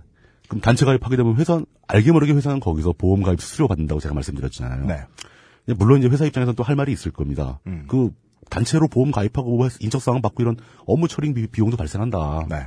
거기 보험 가입 수수료 조금 조금 먹는 거 크게 나쁜 거 아니지 않느냐. 음. 이렇게 나올 수도 있죠. 네. 기사 입장에서는 억울하죠. 그렇습니다. 그럼 만약에 내가 이 회사를 옮기게 되면 또 불리한 조건으로 그 보험 해약해야 되고 음. 그 회사가 그 회사 보험을 또 들어가야 되는 거죠. 네. 아주 귀찮고 어렵고 나쁜 거죠. 그러니까 결국 기사는 이래저래 계속 보험료를 또 뜯기고 있는 겁니다. 보장성도 없는 보험을. 네. 그러니까 이게 그거잖아요. 세- 세상을 살면서 알게 되는 그런 거죠. 예. 내가 힘이 없으면 끝없이 뜯기게 예, 된다는. 계속 뜯기는구나. 예. 네. 그리고 또 하나 이 대리운전 보험에서 하나 또 짚고 넘어가야 될 게이 예. 내용 저 UMC님이 취재 오신 거 네. 이중보험 음. 대리운전 회사나 기사들 말고 네. 자가운전자가 자동차 보험을 들때 네. 책임보험 말고 이제 옵션들이 많이 있지 않습니까? 뭐 운전자 보험 같은 거 네. 거기에 대리운전 옵션이 있어요. 네. 음. 그건 뭐냐면은 내가 술 내 차 몰고 갔다가 술 먹어서 대리 기사를 불렀을 때 그 대리 기사가 내 차를 몰고 나를 태우고 오다가 사고가 났을 때 내가 내 보험으로 또 보상, 보상을 받을 수 있는 거죠. 어. 네. 어. 아, 대리운전이 가입한 보험하고 내가 가입한 보험하고. 근데 그 실제로 그렇게 되면 대리운전 기사도 보험을 가입했을 거 아닙니까? 네. 그 사람은 내가 기사니까 대리운전을 해주다가 네. 사고가 나면 이 차가 망가지거나 그런 건 보- 보험회사가 있지 않습니까? 그렇죠. 근데 운전자도 그걸 했다 이거죠. 어, 그럼 이중보험이잖아요. 근데 이것도 사실 자가 운전자가 그런 보험 옵션을 가지고 있는 사람이라면은 네. 사실 대리기사가 그거를 감당해줄 필요는 없을 수도 있어요. 맞습니다. 아, 물론 이제 거기 아주 굉장히 비인간적인 얘기도 있잖아요. 자가 운전자가 그런 식으로 대리운전에 대한 옵션을 서- 가입하지 않습니까? 네. 근데 거기에는 그 대리 기사, 네. 기사가 상처를 상처를 입거나 죽거나 했을 때 보상은 하나도 없어요. 네, 상관이 없습니다. 예. 그러니까 그 보험 옵션은 굉장히 비인간적이어서 네. 대리 기사를 자동차의 손실보다 더 못하게 보고 있는 거죠. 네, 차가 다친 건 예, 보험 처리해. 줍니다. 예. 기사는 알아서 해라. 이렇게 네. 되는 거죠. 아, 근데 물론 대리 기사가 가입한 것도 차가 망가졌을 때 대비한 게 더 크니까. 네. 자기보다. 그렇죠. 뭐 이래저래 네. 보험 얘기 깊이 팔수록 속만 상하고. 운전은 무서운 일이니까 보험을 드는 게 나쁘다는 게 아닙니다. 음. 그렇죠. 저희들이 좀 더 집중하고 있는 건 보장성의 문제예요. 보장성의 문제. 음. 심지어는 보통은 이제 회사가 절반 내고 뭐 기사한테 뭐 어느 정도 나중에 페널티 씌우고 뭐 이렇게 하는 식으로 하는 게 이제 그나마 회- 그 기사들이 일을 할 수 있는 회사들의 환경이라는데 그런 경우에 회사들이 회사 직원이 나가서 그 대리 회사 직원이 나가서 보험 어떻게 되나 보러 가보면 보험으로 처리했는데 그냥 공업사에서 보험 안 들고 수리하는 것보다 비용이 많이 나오는 경우가 있다는 거죠. 당연하죠. 음, 예. 예. 그러- 그러면 그 그러면 순수한 삥이잖아요. 예. 회사에서 보험 처리를 포기해버리고 네. 그냥 차 가져다 자기네가 고쳐서 돌려주고 네. 뭐 이런 일도 생기고 그러면 뉴스에서 나오는 보험도 안 드니라는 말은 보험 광고 외에는 다른 어떤 가치도 없다는 해석이 나올 수 있지요. 그렇죠. 어, 그럼 아니면 보험사가 보장을 좀 높여주든가 보험료에 비해서 예. 뭐 이런 조절이 필요한데 예.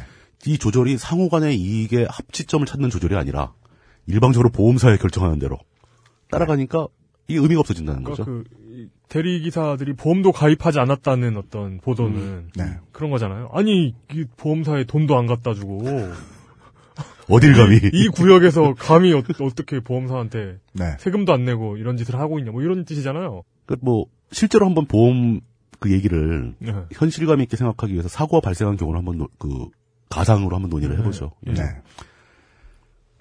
제일 먼저는 그 대리기사의 자질 문제가 언급됩니다. 네. 예. 이게 그 대리기사분들이 아 실제로 그것도 뭐 완전히 그 아닌 건 아니죠. 언급할 수 예, 있습니다. 언급할 수 있죠 분명히. 그러니까 사회에서 실패를 겪고 뭐 직장을 잃고 이런 사람들이 오는 게 맞아요. 네. 그러다 보면 비율이 아주 보편적인 일반인 비율에 비해서 약간 그 문제적 인물의 비율이 높을 수가 있죠.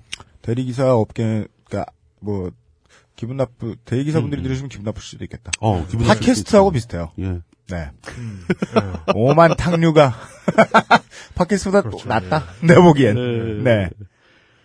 그렇죠. 예, 그거, 그거 저희도 부정 못하죠, 그것도. 네. 예. 저죠. 예. 네. 아니, 아 정말 뭐요? 예, 아닙니다. 예. 그래서 이게 결과적으로는 손님들이 대리기사를 저 깊은 마음속에 두려워하게 만들어요. 맞습니다. 이놈이 혹시 무식한 놈 아닐까, 나쁜 놈 아닐까, 네. 무슨 짓을 할지 모른다. 뭐 이런 식으로 두렵게 만드는데, 네. 사실 사고가 터지거나 문제가 생기면 항상 당하는 건 대리기사입니다. 음, 법과 제도가 다 그렇게 될 수밖에 없어요. 네. 네. 왜냐? 손님은 철저하게 보호를 받아요. 네. 자기 자체 보험도 있고, 네. 자기 차도 있고, 음. 그럼 그 사람의 이익을 우선해서 지켜줍니다.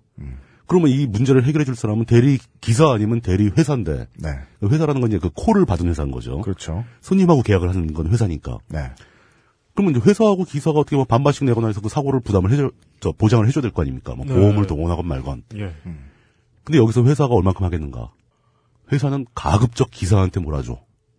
문제는 예. 회사가 아무리 착하고 뭐 양심적인 사람들로 모여 있다 한들 예. 빠져나갈 구멍이 너무 크다는 겁니다. 네. 회사는 충분히 빠져나갈 수 있습니다. 법적으로도 이 대리운전 계약은 회사가 소개를 했을 뿐이지 회사는 중개자 역할이고 네. 실제로 이 서비스에 대한 계약은 기사와 손님이 하게 되는 걸로 간주가 됩니다. 네. 그 회사는 계약 주체가 아닌 거예요. 네. 자기는 이게 콜 전화를 받아서 연결해 준 것뿐이죠. 그 회사의 책임은 거의 없어요. 그럼 이렇게 되면 어떻게 되냐면 기사가 손님하고 싸워야 되는 거예요. 그럼 이제 손님이 정상적인 사람 같으면 기사도 이제 자기 빨리 해결하고 싶으니까 네. 어지간한 경우에 보험 처리를 할 것인가 아니면 내가 그냥 처리할 것인가 봐서 적절한 선에 그냥 마무리하고 넘어가면 됩니다. 음.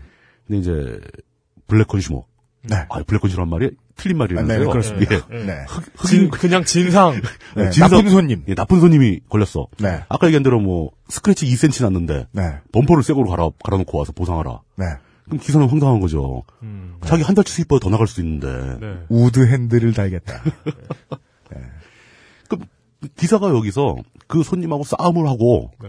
그 기사가 자기가 보험 든 보험회사 불러야 되고 네. 당신들이 알아서 해봐. 그럼 보험회사도 가봅니다.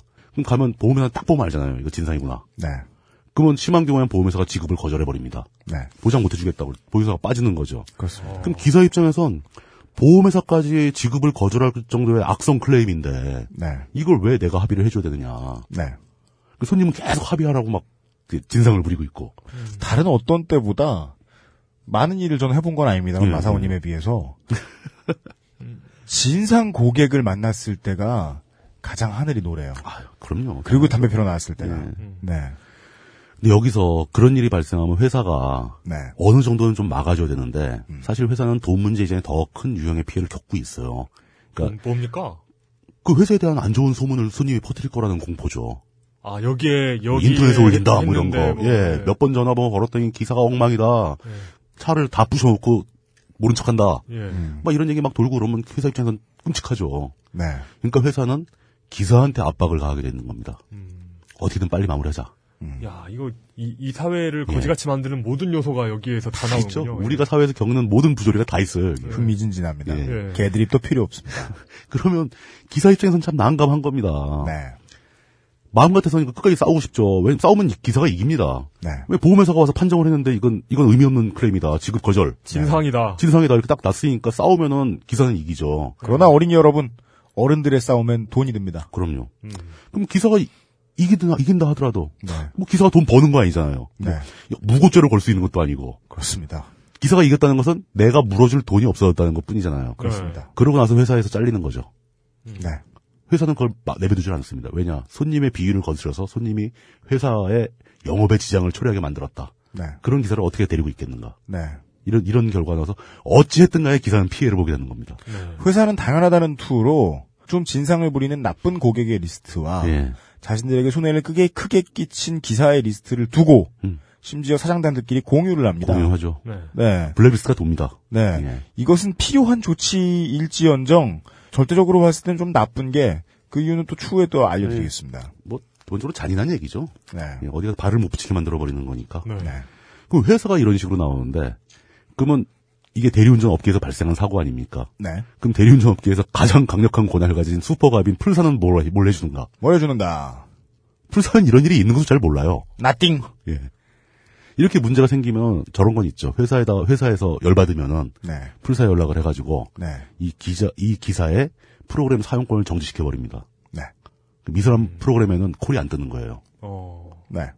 그거를 풀사가 앞장서서 정지시키는 경우도 있어요. 뭐 페널티 문제 이런 걸로. 예. 그럼 회사에서는 모르고 있다가 어, 넌 왜 정지 먹었냐? 뭐 이렇게 나중에 리스트에 뜨는 거죠. 네. 이런 식으로 풀사는 누구의 의지에 따라서 작동하는지는 뭐 변화가 있을 수 있지만 네. 대리 기사의 영업을 한순간에 막아버릴 수 있는 권한이 있어요. 인력 고용은 대리 회사가 하고 보험도 대리 회사가 들어주는데 네.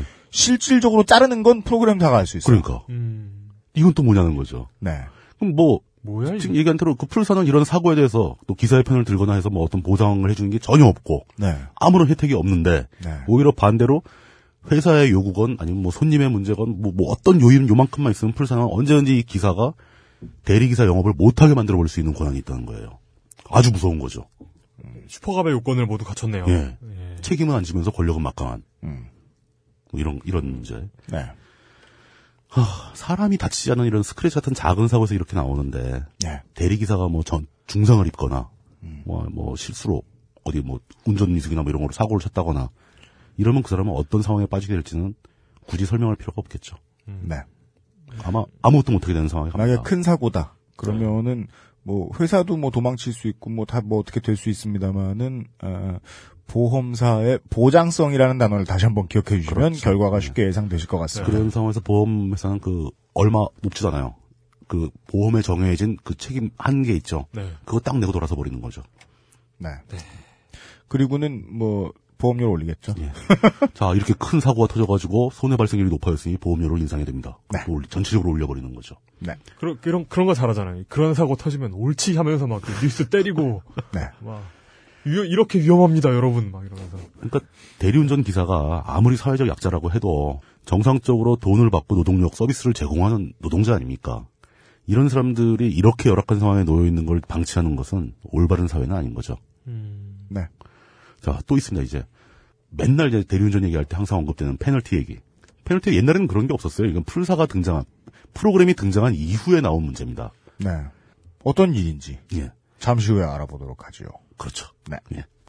딴지 라디오입니다.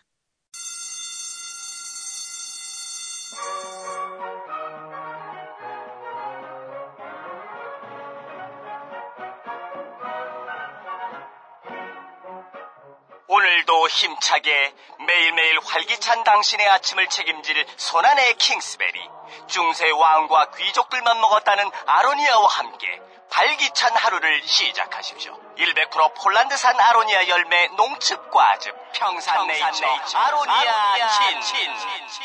가사 노동과 학업, 직장 스트레스로 지친 가족을 위한 최고의 선물. 한국에서 구라파의 맛과 향을 덤으로 느낄 수 있습니다. 우리 가족의 건강은 아로니아가 챙겨줘요. 100% 폴란드산 아로니아 열매 농축 과즙. 평산네이처 아로니아 친 보다 자세한 사항은 딴지마켓에서 확인하실 수 있습니다. 자연주의 화장품 전문기업 주식회사 비앤원이 마침내 딴지마켓에 진출했습니다. 저희가 처음으로 인사드리는 제품은 Big Green Two Three 샴푸입니다. 유해 화학 성분을 사용하지 않아 딱 23일만 써보면 그 진가를 확인할 수 있는 샴푸라서 제품명이 Big Green Two Three입니다. 또한 제품 사용 후 23일 이내에 만족하지 못할 경우 배송비를 포함한 모든 비용을 100% 돌려드리기 때문에 Big Green Two Three기도 합니다. 샴푸를 고르실 때 이것만은 꼭 확인해 보세요. 첫째, 설페이트, 파라벤, 포름알데히드, 인공색소 등 두피 질환을 악화시킬 수 있는 화학 성분이 첨가된 샴푸는 피하세요. 둘째, 알카리성 제품이 아닌 약산성 제품을 고르세요. 두피가 pH 5.0의 약산성을 유지할 때 가장 건강한 모발이 자랄 수 있기 때문이죠. 셋째, 너무 비싼 제품을 선호하실 필요 없어요. 왜냐하면 Big Green Two Three 샴푸처럼 착한 성분만을 사용한 약산성 샴푸도 딴지마켓에서는 정말 저렴한 가격에 판매하기 때문이죠. 환경을 생각하는 비영리 단체 EWG가 챔피언 등급을 인증한 정말 자신 있는 제품 Big Green Two Three를 은하계 최저가 시리즈 제7탄으로 여러분께 소개합니다. 지금 바로 딴지 마켓에서 확인하세요. 딴지마켓 고객에게 드리는 혜성급 이벤트! Big Green 홈페이지 Two Three 샴푸 상품평에 응원 댓글을 남겨주시는 모든 분들께 Big Green 제품 3종 샘플을 무조건 보내드립니다. 와우! 당장 딴지마켓에서 자세한 이벤트 사항을 확인하세요. 운전 일이라는 건 보통 힘든 건 아닐 것 같아요. 그나마 택시는 좀 버틸 수 있을 것 같아요. 근데 택배는 힘들 것 같아. 택배는 주차 문제가 끼거든, 항상. 그러니까요. 그 빌딩 같은 데 앞에 차 세워놓으면 난리가 나거든. 그 스트레스가 결정적으로 많지, 스트레스가. 나는 저 지랄하는 고객들을 가만히 둘 것 같지가 않아. 그러니까. 혼내, 혼, 막 혼내줄 것 같아. 어, 아, 서비스업은 못해. 아니, 아니요. 그래도 옛날에 막 고객 상대하고 막 어릴 때 그런 일 하면서 되게 친절하게 잘했어요. 그리고 나는 편한 게 인상 더러운 새끼한테는 보통 해코지 쉽게 안 해. 나는 제대로 겪은 게 아니지. 나- 그좀 날 사람들이 되게 만만하게 보는 것 같아. 좀 이렇게 허약해 보이고 이렇게 좀 부실해 보이는 여성분들 이런 분들이 제대로 나가지. 그렇지. 음. 사람들이 근데 굉장히 비열한 거야. 네. 약해 보이면 괴롭힌다고. 아 지난번에 어, 제, 제가 제가 만만해 보이나 봐요 사람들이. 솔직하게 말하면 약간 그래. 예. 지난번에 누구 한번 그니까 한번 지랄을 해줘야 되는데 이용이 정권을 잡으면 진짜 네. 다 죽는데. 아마 그 제, 제가 이렇게 네. 저한테 저한테 족같이 했던 놈들에 대한 네. 어떤 안 좋은 기억이기 때문에 네. 아마 정권을 잡으면 네. 저는 정말 안 될 거예요. 진짜 그 그, 이용의 속에 숨어 있는 악마가 나오는 거야? 이 방송을 진행하면서 또 하나 배운 게 있어요. 나는 정치를 하면 안 돼라고 생각하는 그 많은 사람들을 다 빼고 나서 저기 있는 사람들이 저놈들이에요. 어. 확실히 맞진 않지만. 예, 반대로 하고 싶어서 하는 사람도 있어. 예. 그저 순수한 뜻과 의지와 열정을 가지고 하는 사람도 있어요. 순수하게. 예. 내가 저놈만 족치면 아마 한 착하게 정치하리라. 내가 그 옆집 주차장 이거 해결하기 위해서 내가 이게 국회의원 되고 만다 이러면서. 옆집 주차장만 해결하면 예. 좋은 정치를. 좋은 정치하겠다. 예. 그 옆집 주차장은 계속 생겨. 돌아왔습니다. 예. 아, 페널티. 그, 뭐, 축구 얘기는 아니고. 네. 사실상 이제 보험 문제라든가. 네. 뭐 이런 문제는 굉장히 특이한 경우죠. 이게 수시로 사고가 발생하면 이거 아무도 못하죠. 네. 거의 대부분의 시간은 평온하게 흘러갑니다. 예. 아니에요. 대리기사 입장에서 평온한 하루라는 것은. 네.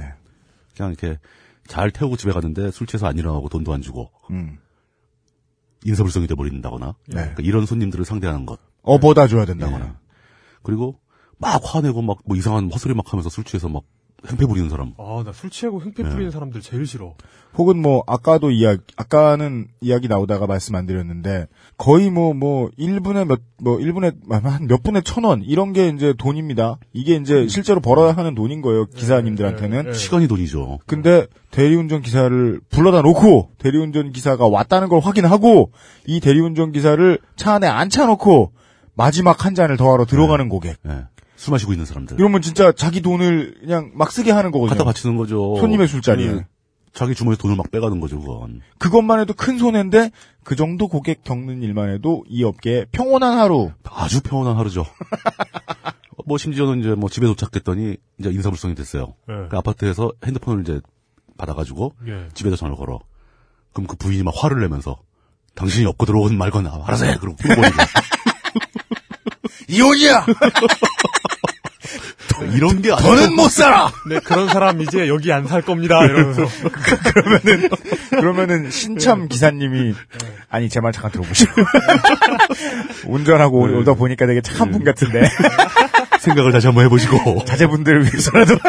가정법원의 역할. 갑자기 4주간의 막, 시간을 드릴 네. 테니까. 카운셀링을 시작하고 막 이런 게 아주 지극히 평온한 일상이죠. 평온한 하루. 네.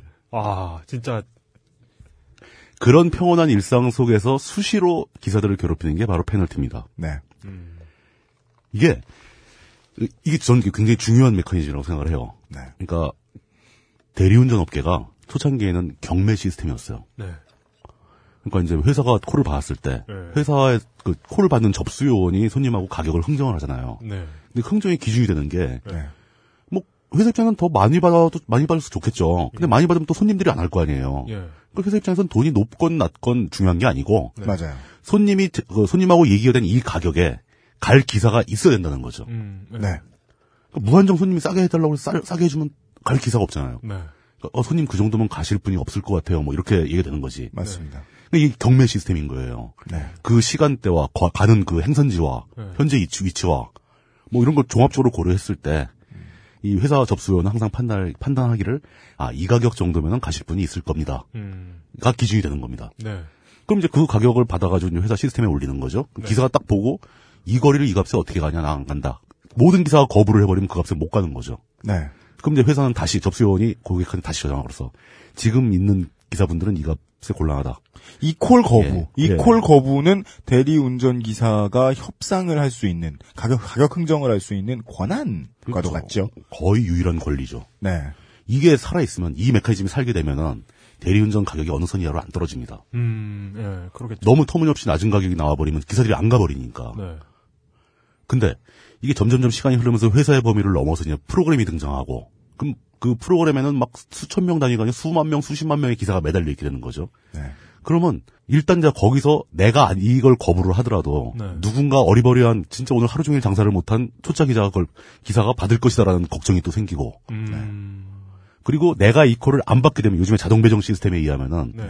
나한테 콜이 하나 날라왔는데 그 콜을 내가 거부를 해버리게 되면 순번이 한참 뒤로 돌아가는 거예요. 어. 나한테 당분간 콜이 또 안 들어와.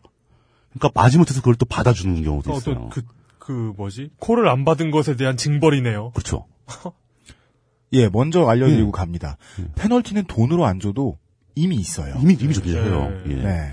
그런 식으로 막 돌아갔을 때 그러니까 이제 사람들은 이게 경쟁이 치열해지다 보니까 이 가격이나 행선지나 이런 걸 판단하기 이전에 자기가 있는 주변에 콜이 뜨면 무조건 잡게 됩니다. 기사가 이제 선택을 버튼을 선택하는 거죠. 나 이거 가겠다. 네. 가겠다고 선택을 하고 보니까 가격이 터무니없는 거예요. 그럼 안 가겠다고 cancel을 해야죠. 근데 거기서 취소에 대한 페널티가 나오는 겁니다. 그게 보통 업계에서 한 500원인데 한번 cancel에 500원인데요. 500원이라면 되게 싸 보이죠. 별거 아닌 것 같죠. 대리기 비용이 보통 2만 원, 3만 원 하니까. 네. 근데 한번 생각을 해보십시오. 2만 원짜리 콜 같은 경우에 네. 회사가 먹는 게 20% 아닙니까? 네. 4천 원에 불과해요. 네. 근데 그 4천 원짜리에 비하면 500원이라는 돈이 꽤 크죠. 만약에 기사들이 한 너댓 명이 cancel을 하게 되면은 회사는 벌써 페널티만 가지고도 수익이 상당히 올라오는 겁니다. 쉽습니다. 아. 예. 그 취소할 테면 해라구나. 할 테면 해봐가 이거죠. 어차피 어차피 돈을 버는구나. 500원이 들어온다 이거죠 회사 입장에서. 네. 그러다 보니까 이제 그 기사에 저희 딴지일보 기사에 제가 자세하게 썼던 그 양아 전방이라는 사건이 벌어지게 되는 거죠. 에? 에? 양아치 같은 전화방. 어. 네. 이 회사들은 이제 아주 극단적으로 나쁜 케이스인데 네. 가짜 콜을 만드는 거예요. 손님이 전화 건 적이 없어. 네. 야, 진짜 나쁘다. 그냥 기사들이 모를 만한 번호에 핸드폰 하나 갖다 놓고 자기네가 콜을 하고 그 번호에 연관지어서 콜을 띄워주는 거죠. 근데 보면은 터무니없는 가격인 거예요. 네. 그럼 이제 그때 또 한참 그거죠. 기사들이 일을 마감할 때쯤. 막 다들 집에 가려고 그럴 때쯤. 그 서울에서 인천. 막 이런 거부할 수밖에. 없는 어떤 걸 던집니다. 네. 그딱 눌렀다가 보니까 이건 터무니없다. 그럼 캐, cancel할 거 아닙니까? 네. 그럼 기사들이 한 너댓 명이 cancel을 해요. 네. 그럼 그 페널티만 챙기는 거고. 2,000원이 들어옵니다. 예. 막 이런 식으로 이런 짓을 한다 이거죠. 근데 그걸 모든 기사에게 던져줍니다. 예. 야, 진짜 나쁘다. 예, 진짜 나쁘죠. 네. 근데 그러다 보니까 이제 페널티에 대해서 이제 문제 제기가 많고, 음. 그러니까 어떤 이제 진짜 양심적이고 착한 대리 기사, 대리 회사는 음. 이 페널티를 우리가 이 페널티 보고 장사하는 거 아니다. 우리는 음. 우리도 그거 필요 없다. 네, 콜이 성립됐을 때 수정만 봐도 충분하다. 우리도 정상적인 돈을 받고 싶다. 네. 페널티는 우리 몫이 아니니까 어떤 사람이 하나 콜을 취소하게 됐을 때 가장 피해를 보는 사람은 사실 손님이거든요. 그렇죠. 손님은 시간 기다리는 시간이 늘어나는 거 아닙니까? 누군가 잡았다가 놨으니까. 네, 실제로 이것도 예. 손님 입장에서 뒤집어서 생각을 해야죠. 그럼요. 우린 생활 정보니까 예. 손님 입장에서는 페널티 제도가 활용이 똑바로 되면 이건 손님의 시간을 보호해 주는 그렇죠. 손님의 책- 시간을 줄여줄 주는 수 있죠. 제도입니다. 예. 뭐 그런 그러니까 어느 한 기사가 이걸 잡았다가 뭐몇분 후에 취소를 했고 그걸 다른 기사가 잡아서 그 기사가 갔다. 그럼 그 기사가 서둘러 가서 그 손님을 더 잘 모시라는 뜻으로 네. 이 500원 페널티 들어온 걸 그 기사한테 주는 경우도 있어요. 네. 있었어요. 음. 네. 굉장히 양심적인 회사인 거죠, 이건. 네. 우린 네. 뭐 우리 게 아니다. 그건 기사들 거다. 예, 또한 번 제가 법제화를 강조할 수밖에 예. 없습니다. 근데 이 상황이 결국 어떻게 결론이 났는가가 음. 법제화가 안 돼 있는 시장에서 생기는 제일 흔한 일입니다. 그렇죠. 이렇게 양심적인 회사는 회사들 입장에서 보면 손해를 유발하는 회사예요. 네. 기사들끼리 소문 예. 날 거예요? 어, 저 회사, 그렇, 저 회사는 그렇게 양심적이더라. 음. 그럼 사람들이 그 회사로 몰려가게 되는, 또 회사들 사이에 알력이 생긴다는 거죠. 네. 그러겠죠. 그러면 이제 그 대리 회사의 경영자, 사주들이 모이는 회합에서, 우리 그러지 말자. 이건 뭐라고 해야 되나? 네. 저 담합이죠, 담합.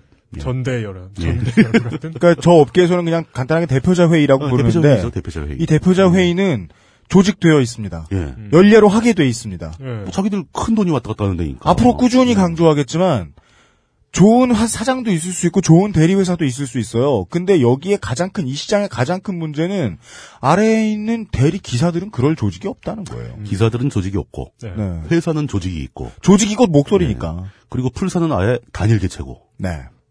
오버 오버 마인드야. 네. 뭐야? 이런 식인 거죠. 그러다 보면 그, 그 회사 연합체에서는 회사의 이익을 더 중시하는 거죠. 어우, 그러면서 너, 너무 당연하죠. 예, 여기서 회사에 손해를 끼치는 혼자서 양심적인 척하면서 잘난 척하면서 대리기사를 보호해주겠다는 그런 이상한 행동을 하는 회사는 불이익을 주겠다. 뭐 이런 식으로 나오는 거죠. 네. 그러니까 결국 양심적인 대리 회사는 도태가 되는 겁니다. 네. 그래서 그냥 합의를 합니다. 예. 그래 어쩔 수 없다. 우리가 먹게. 예. 우리 먹고 싶지 않은데 어쩔 수가 없다. 이런 식으로 슬그머니 받는 거죠. 네. 이런 식으로 그 페널티 문제가 사실 또 풀사 입장에서는 페널티 문제가 기술적으로 어쩔 수 없다. 뭐 불가피하다. 네. 왜냐하면 너무 경쟁적으로 콜을 잡았다 취소했다 잡았다 취소했다 그러면 진도가 안 나간다. 음. 시스템에 부담도 되고. 예. 그래서 뭐 페널티를 유지할 수밖에 없다 뭐 이런 얘기 하는데 그 페널티가 발생시키는 아주 골치 아픈 문제들이 이쪽에도 있고 저쪽에도 있고 막 난리기 때문에 네. 그러겠죠. 이걸 어떻게든 정비를 해야 되는데 예. 이거에 너무나 큰 이해관계가 엇갈려 있어서 전혀 정비가 안 되고 그 와중에 기사들은 꾸준히 피해를 보고 있다는 거죠. 음. 맞습니다. 이게 500원이니까 싼 것 같지만 하루에 페널티 한 3건만 먹었다. 이걸 한 달치로 따져보십시오. 이것도 프로그램 사용료에 육박하는 돈이 또 나가게 되는 겁니다. 보험료 수준의 예. 그리고 네. 이게 그럼 페널티를 뭐 어떻게 현찰로 내느냐 그런 게 아니라 프로그램 그 풀사의 프로그램에는 가상의 지갑이 있어서 네. 사전에 돈을 충전을 시켜놔야 돼요. 네. 그 돈이 떨어지면 아예 코를 잡을 수가 없는 거예요. 네. 그, 그 가상 지갑에서 페널티는 그 실시간으로 빠져나갑니다. 네. 거부할 수가 없는 거죠. 결국 얘기 나온 대로 기사들만 자신들의 이익을 대변할 수 있는 조직이 전혀 없기 때문에 음. 일방적으로 조금씩 조금씩 계속 손해를 보고 있는 중인 거죠. 페널티도 결국 그런 식으로 활용이 예. 되기 시작했습니다. 그 도구 중에 하나였다. 네. 그 기사들 입장에서는 이제 기사들마다 또 이 페널티에 대한 의견이 다 틀려요. 아, 물론 그렇습니다. 워낙 복잡한 문제이기 때문에 어떤 사람은 그건 당연히 있어야 된다. 또 네. 어떤 사람은 페널티는 너무 악용될 소지가 많다. 또 악용하는 분도 많고. 네. 또 어떤 쪽에서는 그 불가피한 건데 어쩔 수 없다. 네. 또 손님 입장에서는 페널티 같은 게 있어야 나한테 좀 기사가 빨리 올 거 아니냐. 맞습니다. 그리고 그 페널티 등장 때문에 그 아까 얘기했던 가격의 경매 시스템이 무력화되면서 네. 기사들이 거부할 수 있는 권리가 사라져 버리는 거죠. 대리 가격은 네. 지속적으로 낮아질 수밖에 없는 겁니다. 네. 하지만 그 모든 의견들을 다 털어서 믹서에 넣고 갈아가지고 꺼내 보면, 예. 가격 하락. 가격 하락이죠. 그리고 가격 하락의 모든 책임을 기사가 지고 있다는 이야기로 넘어올 수밖에 없습니다. 자, 근데 이, 이- 여기서 이제 예. 그렇게 할 수 있죠. 아니 가격 정찰돼야 되고 가격이 낮아지면 사용자 입장에선 좋은 게 아니냐. 예. 근데 우리 이야기의 초점은 그게 아니고요. 예. 어 당신도 어떤 그 우리 모두가 대리기사와 같은 메커니즘 속에서 계속 당하고 있죠. 계속 지금. 뭐- 예. 뽑아 먹히고 있다는 뜻입니다. 그 대리 기사 대리 업계에서 예. 그 빈약 하나마 자기 승용차를 몰고 다니는 소시민들이 예. 네. 자기는 갑이니까 대리 대리 비용은 싸질수록 좋다 이런 생각을 하는 순간 네. 그분들의 돈을 뜯어가는 갑들의 행위가 정당화된다는 거죠. 예. 그렇습니다. 이게 항상 자기 자기 입장에서 생각하지만 말고 네.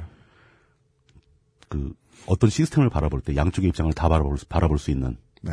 그리고 그 와중에 누가 약자인지를 알아보는 이런 눈길이 필요하지 않을까 맞습니다. 라는 생각이 듭니다. 네. 아, 이런 식으로 비용이 증가한다. 비용이 증가한다는 건 대리기사들이 일방적으로 계속 돈을 뜯기고 있다는 얘기고 피해를 보고 있다는 얘기고 예. 그럼에도 불구하고 항명하지 못하는 것은 그들이 조직이 없고 그 마당이 그 업계가 규칙이 없다는 뜻. 네. 법과 제도가 지켜주지 못한다는 뜻이죠. 지금까지 그렇게 정리해드렸습니다. 예. 이게 현실인 거죠. 그럼 이 현실을 타개한다는 것은 약자를 보호해 줄 수 있는 최소한도의 보호를 가능하게 해줄 수 있는 법제도 시스템이 정비되어야 한다. 네. 이미 업계에선 회사들도 기사들도 풀사들도 다 그걸 알고 있습니다. 대륜전 업계가 결코 작은 업계가 아닙니다. 뭐 매출액이 뭐 몇백억, 몇천억 단, 몇천억 단위까지 못 갈 거예요. 몇백억 단위로 움직이고 있는 돈이 그 업계거든요. 하긴 한국 시리즈 예. 스폰서를 그렇게 해댈 정도면 그러니까요. 예, 예. 적은 돈은 아니겠죠. 그렇게 큰 돈이 오가고 또 뭐 10만 단위가 넘는 사람들이 종사하고 있는 그런 서비스업이라면은 왜 여태까지 법제화가 안 됐는지 그것을 따져봐야 될 상황이라는 거죠. 네. 근데 쉽잖아요. 자 결론 나왔네요. 또 어려워요. 예. 예. 다음 주엔 내가 책임지고 쉬운 거 한다. 한 번이라도 좀. 예. 아, 진짜 쉬운 문제도 좀 얘기했으면 좋겠습니다. 진짜 네. 좀 만만한 악당을 만나서 신나게 욕하고 그러는 그런 판도 있었으면 좋겠어요. 그래서 그리- 우리가 이렇게 떠든 결과 그 사람이 처벌을 받고 모든 일이 정상화되었습니다. 얼마나 좋습니까? 이런 방송 해봐야죠, 좀. 정의 만세. 이, 예. 이 평화로운 세상에 그 풍파를 일으키던 한 사람을 없앴더니 정의가 회복됐습니다. 뭐 이런 예. 거. 드디어 볼드모트를 없앴습니다. 이렇게. 좀 그런 승전보를 한번 올리고 싶지만 그런 소재가 거의 없더라고요. 예. 없죠. 일단 가장 쉽게 생각하는 것은 아까도 말씀드렸지만 법과 제도 이전에 대리 기사들의 이익을 대변할 수 있는 조직이 있으면 돼요. 뭉쳐서 얘기할 수 있, 는그 어떤 아무런 법도 없이 룰도 없이도 네. 사람들이 모여서 떠들 수 있으면 돼요. 힘이 있으면 됩니다. 네. 이걸 못하잖아요. 근데 못하죠. 왜냐? 대리 기사들은 굉장히 소속감이 좀 부족 적은 사람들이죠. 어, 그, 어, 저번 네. 편에 얘기했었죠. 예. 그리고 안에서 보면은요, 안에서 보니까요, 안에 오래 계셨던 분들도 각자의 의견이 다 다르. 예. 다 달라요. 예. 네. 그 대리기사, 그 대리 업계가 너무 빠르게 급속도로 변해왔기 때문에 네. 그 내부에 있는 사람들도 보는 관점에 따라서 서로 다른 모습을 보고 있는 거예요. 음. 또 같은 모습을 본다 하더라도 판단이 틀려지는 거죠. 음. 이게 어떤 문제가 있을지 생각하는 방식에 따라 틀려진다는 거죠. 네. 그러니까 통일된 목소리가 나오기가 애초에 힘든 거죠. 네. 그리고 제가 보기엔 제일 크게 방해하는 게 대리기사 본인들이 나 이거 오래 할 거 아닌데? 음. 네. 라고 얘기를 10년째 하면서 10년 동안 하고 있어요. 음. 어. 그러다 보니까 이제 소규모로 행동은 벌어지고 있어요. 예. 그러니까 어떤 특정한 대리 회사가 나쁜 짓을 해요. 그게 알려졌어. 예. 그럼 대리 기사들이 음. 그 회사한테 항의를 해야 될 거 아닙니까? 네. 그렇죠. 예, 근데 숫자는 적어요. 음. 약간 꼼수를 동원해서 항의를 하는 샘플이 몇 개 있습니다. 음. 이게 합법적인 일은 아니죠. 영업방해죠. 네. 영업방해인데 재밌는 경우라서 제가 남의 일처럼 한번 얘기를 해서 알려드릴게요. 네. 어떤 대리회사가 나쁜 짓을 했다. 이 회사를 응징하고 싶다. 네. 그럼 그 회사 번호, 전화번호를, 접수번호를 가지고 네. 스티커를 제작합니다. 네. 접착력이 어마어마하게 강한 스티커를 딱 제작을 해서 스티커요? 특정 시간대에 네. 쫙 줄지어 서 있는 주- 차에 가서 앞유리창 한가운데 딱딱딱 붙이는 겁니다. 아, 그, 그, 그 회사 전화번호를. 예. 운전자 전화번호 위. 혹은 화요일엔 예. 쉬어요 위. 예. 그러면 운전자가 돌아올 거 아닙니까 차로. 네. 조금 이따 돌아오겠죠. 이제 길거리일 테니까. 아니면 그 운전자가 시, 그 운전할 때 시야에 거슬리는 예, 그 거슬리는 위치, 예. 그 정면에 네. 딱 붙인다거나. 네. 그럼 이제 와서 이렇게 뜯을 거 아닙니까? 네. 보통 대리운전 다 명함을 이렇게 꽂아놓는데, 네. 뭐 커봤자 찌라시를 꽂아놓는 식인데, 스티커를 딱 붙여놨는데, 뜯어보니까 뜯어지지도 찔려고 않아. 뗐더니 3%가 뜯어져. 야 그럼 거기다 이제 술도 한잔한 상태인데, 번호는 뭐야? 예. 열받죠, 운전사가. 네. 그럼 그 순간, 그 시간부터, 그 스티커를 쫙 붙이고 가서 1, 20분 후부터, 네. 그 접수회사의 전화, 콜센터는 불이 납니다. 오. 이제, 받자마자 이제 야 이 새끼들부터 나오겠죠. 우리 오늘 되게 대중매체에 나가선 안 되는 정보들이 참 많이 나가네요. 왜냐면 저는 지금 이 얘기를 듣고서, 음. 오, 다른, 다른 데 이용해 보고 싶은 생각이 들어서. 요 스티커를. 온 집 안방 유리창에. 못 혹은 TV 수상기 가운데. 이런데. 이렇게, 이렇게 하면 이제 시간대를 잘 맞추면은, 아까도 얘기했듯이 이제 대리 회사들 입장에서도 접수하는 그 피크 타임이 있어요. 네. 한두 시간밖에 없는 겁니다. 그 시간대 하루 장사를 다 해야 되는 거예요. 네. 근데 그 시간에 이제. 항의 전화를 받아야 된다. 전화만 받으면 막 욕부터 나오고 끊지도 않고, 끊으면 또 끊었다고 더 화내고. 네. 그 사람 화 풀릴 때까지 욕을 듣고 있어야 될 거 아닙니까? 그리고 그 듣고 있는 사람이 회사에다 뭘 얘기해 줄 수 있나요? 뭐 아무것도 없죠. 그냥 비정규직 아가씨인데? 네. 그 아가씨는 또 무슨 죄입니까? 네. 그렇게 하면 이제 그렇게 한 3일 정도 딱 하면은 그 회사가 항복을 하죠. 네. 잘못했다. 네. 그러니까 이런 건 굉장히 불법적이고 부당한 방법인데 접수계의 여자 직원 한두 사람이 정신과 치료를 받는 정도로 항복 선언을 합니다. 네. 그, 그, 그게 이제 일단 수입이 현저히 줄기 시작하니까 네. 그 저항할 방법이 없죠 회사도 누가 하는지도 모르겠고 네. 뭐 꼬리를 잡자면 잡을 수 있겠지만 이걸 뭐 경찰을 동원해서 수사할 만한 그런 일도 아니고 네. 그러니까 이게 아주 좀 뭐라고 해야 돼 치졸한 꼼수에 가까운데 네. 더한 게 있습니다. 뭡니까? 그 전단지를 작성을 해가지고 네. 전단지의 내용을 씁니다. 내용이 뭐냐? 급전이 필요하시냐? 네. 당신의 돈을 빌려주겠다. 네. 그렇지만 우리는 우리가 보는 것은 당신의 신용 상태도 아니고 담보도 아니고 보증인도 아니다. 네. 오로지 당신의 성실한 진정성을 보겠다. 음. 그러면서 번호, 번호를 딱 적어놓고 이 번호에 몇 시에부터 시간도 어기면 안 된다. 네. 이 시간에 딱 전화를 걸어서 네. 걸면은 이 번호에선 자기네가 대리운전 회사인 것처럼 할 것이다. 그걸 믿지 말고 계속 돈을 빌려달라고 하소연을 해라. 그래서 10시부터 12시에만 받습니다. 예, 딱 그렇게 적어 놓는 거죠. 그래서 뭐 몇 번 이상 통화가 되면은 우리는 당신의 진정성을 믿고 돈을 몇 백을 빌려주겠다. 이거를 이 전 이 전단을 딴 데도 아니고 네. 주말에 네. 토요일 날 저녁 같은데 과천 경마장에 뿌리는 겁니다. 이- 이게 정상, 정상 적인 사람들은 이런 전단의 내용을 믿을 리가 없어요. 네. 와, 그 라스베가스 같은 데로 뿌리면. 그러니까. 이게 막 영어로 전화할 네. 거 아니에요. 마치 영어를 못하는 척 할 것이다. 경마장에서 돈 털리고 나온 사람들은 아무 생각이 없는 거죠. 어. 지금 일단 메꿔야 될 돈을 뭐 어디 메꿔올 돈을 날렸다. 그럼 급하니까 떼어야 될 거 아닙니까? 네. 이 사람들은 그래? 그러면서 핸드폰 들고 앉아서 대리운전 회사에 전화 걸어서 돈 꿔달라고. 한 번만 더 전화하면 예. 빌려줄 거야. 그럼 막세 번, 네 번 연속으로 걸고 있는 겁니다. 아유, 슬프다. 이거는 아까 그 분노의 전화보다 네. 처절한 전화가 오는 거죠, 이제 돈 빌려달라고. 대신 접수개원이 정신과는 안 갔대요. 접수교는 어이가 없겠죠. 저희 그런 데 아니에요, 막. 어? 우리가 돈도 어. 빌려주나? 그런 전화 계속 받다 보면. 이 일은 계약이 없던 거 아니냐? 네. 이런 식으로 이제 그, 뭐 이걸 뭐라고 표현했습니까? 뭐 사보타지도 아니고 이건 완전 그냥 아주 교, 교활한 영업 방해죠. 어, 사보타지, 그 정도 사보타지가 없네요. 예. 예. 사보타주 맞네요. 당하는 쪽 입장에서 진짜 난감한 거죠, 이게. 네. 그렇다고 접수, 그동안 그렇게 광고 때린 접수 번호를 바꿀 수도 없고. 그렇습니다. 대책이 없는 거죠. 자기 번호 하나 고 장사하는데. 네. 근데 이런 그 꼼수들을 부린다는 것은 이 기사들이 네. 조직된 힘을 갖지 못하니까 이런 아이디어를 내는 거죠. 네. 저항하고 싶은데. 네. 노조의 활동은 테러가 아닙니다. 네. 그럼요. 이런 사보타지를 하지 않고 합법적으로 하겠다고 해서 노조를 만드는 그렇죠. 거죠. 합법적으로 얘기를 들어줄 수 있는 경로를 만들어야 된다는 거. 예. 네. 이게 만약 계속 이런 식으로 얘기가 통하는 창구가 없는 상태로 가면은 진짜 더 심각한 사보타지가 발생합니다. 대리사들도 분노의 끝이 있거든요. 어느 순간 못 참는다는 거죠. 그렇습니다. 예. 이런 일이 없도록 하기 위해서라도 그 대리기사라는 한- 하나의 목소리를 대변할 수 있는 조직이 필요하다. 네. 그런 걸 가급적이면 법 테두리 안에서 만들어야 된다. 법 제도가 없는 상태에서 그런 조직이 생기면 또 이 조직이 깡패가 돼버립니다. 네. 그렇습니다. 그러면 이제 그때는 피해자가 또 양상이 바뀌죠. 군소 대리 회사가 피해자가 돼서 피해가 양산될 겁니다. 네. 그럴 겁니다. 예. 결국 그 이런 사적이고 소규모고 네. 비공식적이고 비법적인 불법은 아닌지 몰라도 비법적인 법의 테두리 안에 없는 네. 이런 일들을 다 해결하기 위해서는 법과 제도를 도입하는 수밖에 없어요. 네. 국회에서도 벌써 이 법제도 그 대리운전 기사에 관련된 법안이 몇 번 제출된 적이 있습니다. 네. 근데 문제는 그 법안 문구 이거를 누가 작성하느냐. 그죠. 이 문구가 누구한테 도움이 되는 문구냐. 네. 그래서 많은 수의 기사들은 이 법안 법제화 되는 것 자체를 두려워하는 결과도 나오게 됩니다. 대리기사 출신 국회의원 없잖아요. 없죠. 없, 예. 없을 뿐더러 이 대부분의 대리기사들이 상당수가 신용 상태가 안 좋죠. 네. 근데 법제화 된다는 것은 대리기사의 자격을 국가가 심사할 수도 있게 되는 거 아닙니까? 자격증을 예, 만들어낼 수도 발급해줘야 있고. 되니까. 예. 아니면 뭐 협회가 있어서 협회에 가입을 해야 된다거나. 그때가 되면 자차 보험의 느낌으로 자기 보험이 생기겠죠. 뭐 그렇게 그런 식이죠. 그런 식으로 법제화되는 걸 두려워하는 기사도 되게 많습니다. 음. 그렇습니다. 그나마 이것도 못하게 되는 건가? 예.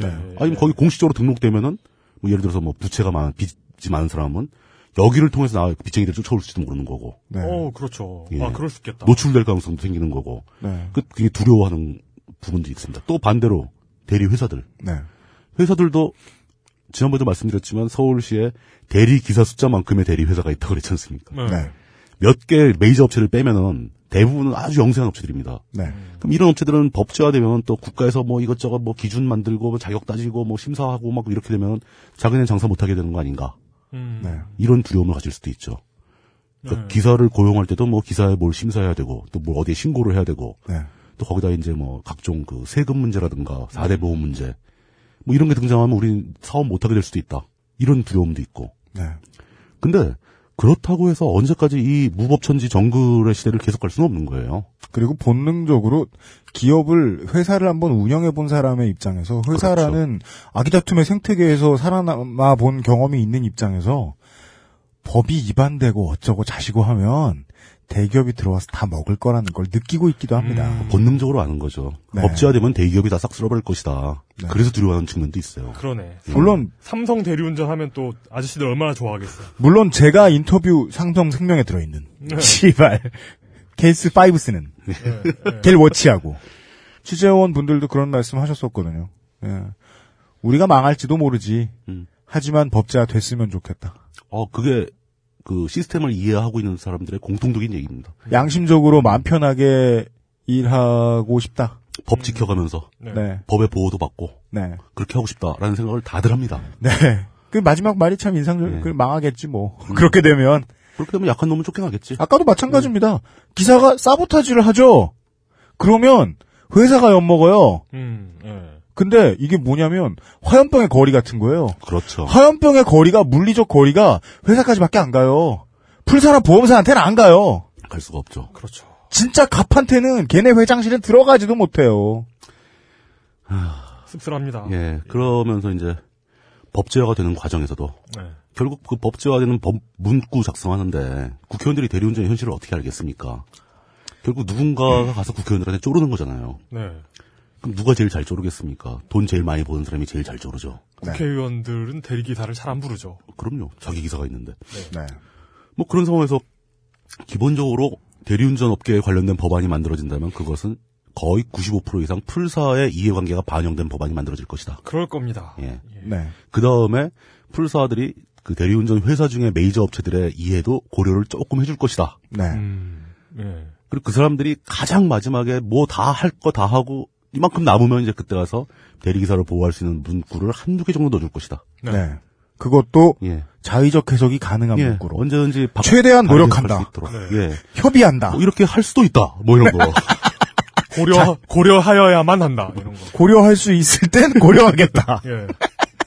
고려 이상의 행동은 좀 곤란하다. 아, 너무, 너무 뻔하다, 진짜. 너무 뻔하다. 이 뻔한 일이 또 벌어지는데, 예. 그러니까 저는 답답한 게 이 뻔한 일이 네. 매번 반복되는 게 네. 대리운전 기사들이 모르겠어요. 저는 그냥 숫자를 닦아놓고 얘기해서 네. 5천 명에서 만 명만 모이면 바꿀 수 있어요. 근데 5천 명에서 만 명 모이는 게 불가능합니다. 아니, 불가능한 얘기를 왜, 왜. 아니 왜 불가능한지 난 받아들이기가 힘들어. 이 내용을 다 이해한다면은 아, 예. 내가 아무리 급하고 난 진짜 대리기사 3개월만 하고 말 거다 하더라도 뭐 많습니다. 대리기사 협회도 있어요. 전국 협회. 네. 협회도 뭐 좋아하는 사람 있고 싫어하는 사람 있고 뭐 찬성 있고 반대 있고 그렇지만 협회도 쌍놈이 있겠죠. 네. 어디에나. 기사들은 협회에 대해서 걱정하는 게 협회가 뭐, 뭐 문구를 작성하고 막 그래 협회가 뭐 공식 자리가 되면 네. 그럼 또 우리 보고 회비내라 그러겠지. 네. 그 프로, 프로그램 사용료처럼 회비 한 달에 만 원 뭐 이렇게 달라고 그러겠지. 그러겠죠. 마치 네. 이걸 걱정하는 거죠. 네. 네. 마치 악덕 노조 위원장처럼 굴 뭐, 것이다. 그러니까, 네. 네. 그러니까 어용 노조 뭐 이런 거. 네. 예. 그리고 똑같이 대리운전 노조도 있습니다. 그러니까 사실 제가 인터뷰한 분이 이제 그 노조 관련자 분이었는데 네. 그분 얘기 노조도 지금 굉장히 빈약해요. 그죠. 그러겠죠, 예. 근데 노조를 설립하는 거에 또 가장 큰 어려움은 대리기사가 대리기사들이 노조가 가능해? 이- 이거죠. 네. 대리기사는 거의 자영업자 유사와 비슷한 사람들이기 때문에 노조는 빨갱이들이나 하는 거 아니야? 뭐 그런 사람도 많고요. 네. 예. 그 근데 그런 오해가 있는데 사실 노조라는 걸 이렇게 뭐 복잡하게 생각하실 필요가 없죠. 그냥 노동자들의 모임이 노조입니다. 네. 그런 데 가서 사람들이 의견을 모아주고 거기다 뭐 돈 낼 필요도 없어요 사실. 그냥 자기 의견만 표출해주면 인터넷 들어 카페 들어가서 얘기 글을 좀 써주고 네. 이렇게 해서 회원 숫자가 확 늘어나고 네. 이 회원들이 어느 순간에 진짜 한 가지 딱 요거 하나만 해보자 그러면서 네. 풀사를 상대로 거부권을 행사한다거나 네. 이런 걸 한 번만 보여주면 힘이 생기는 거거든요. 그렇습니다. 예. 그러나 안 될 겁니다.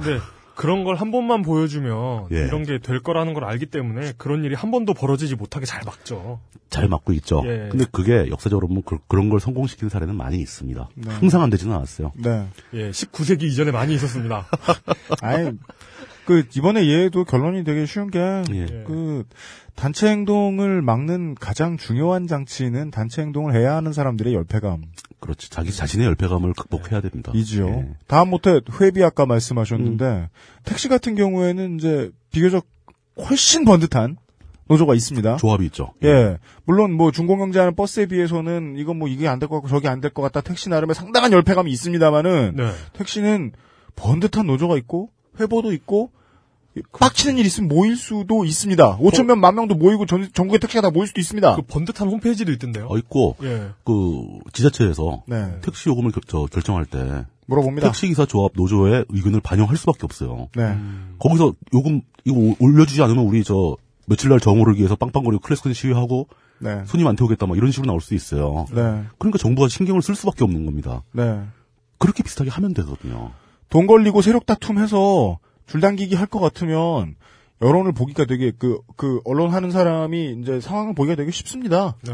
만약에 택시하고 공공운수 노조 같은 데서 조금 더 강성하게 나갈 수 있고 그걸 뒷받침해 줄 수 있는 국회의 힘을 조금이라도 얻을 수 있으면 LPG나 디젤 가격 결코 지금 보통 사용자들하고 똑같이 받지 않아도 될 겁니다. 당연하죠. 예. 예, 그냥 힘의 밸런스가 잘 잡히면 그럴 수도 있을 겁니다.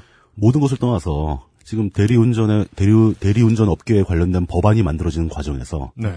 전국 기사 협회가 되었던 대리운전 노조를 통해서건 대리운전 기사를 하고 있는 사람들이 한 한 2, 3천 명만 서명을 해 가지고 어떤 문구를 포함시켜 달라라고 국회의원들한테 연판장만 한번 갖다 주면은 그 국회의원 그 신경 안 쓰지 않습니다. 반드시 써야 됩니다. 서명한 사람이 50명이면 신경 안 쓰겠죠. 서명한 사람이 5천 명이면 화들짝 놀랍니다. 이, 그러니까 뭐 그게 어떤 의미가 있다기보다는 아이 음. 정도 조직력이 있구나 얘네가. 이 정도 사람들의 서명을 받아올 정도의 조직이면 당연히 힘이 있거든요. 네. 국회의원들은 사람 펴먹고 사는 사람인데 그렇죠. 사람 숫자를 제일 무서워하는 겁니다. 음. 그건 돈도 필요 없고 아무것도 필요 없습니다. 저기 그 대리기사들의 가장 많이 모이는 네. 강남 그 교보 빌딩 앞에 네. 그 사거리. 네.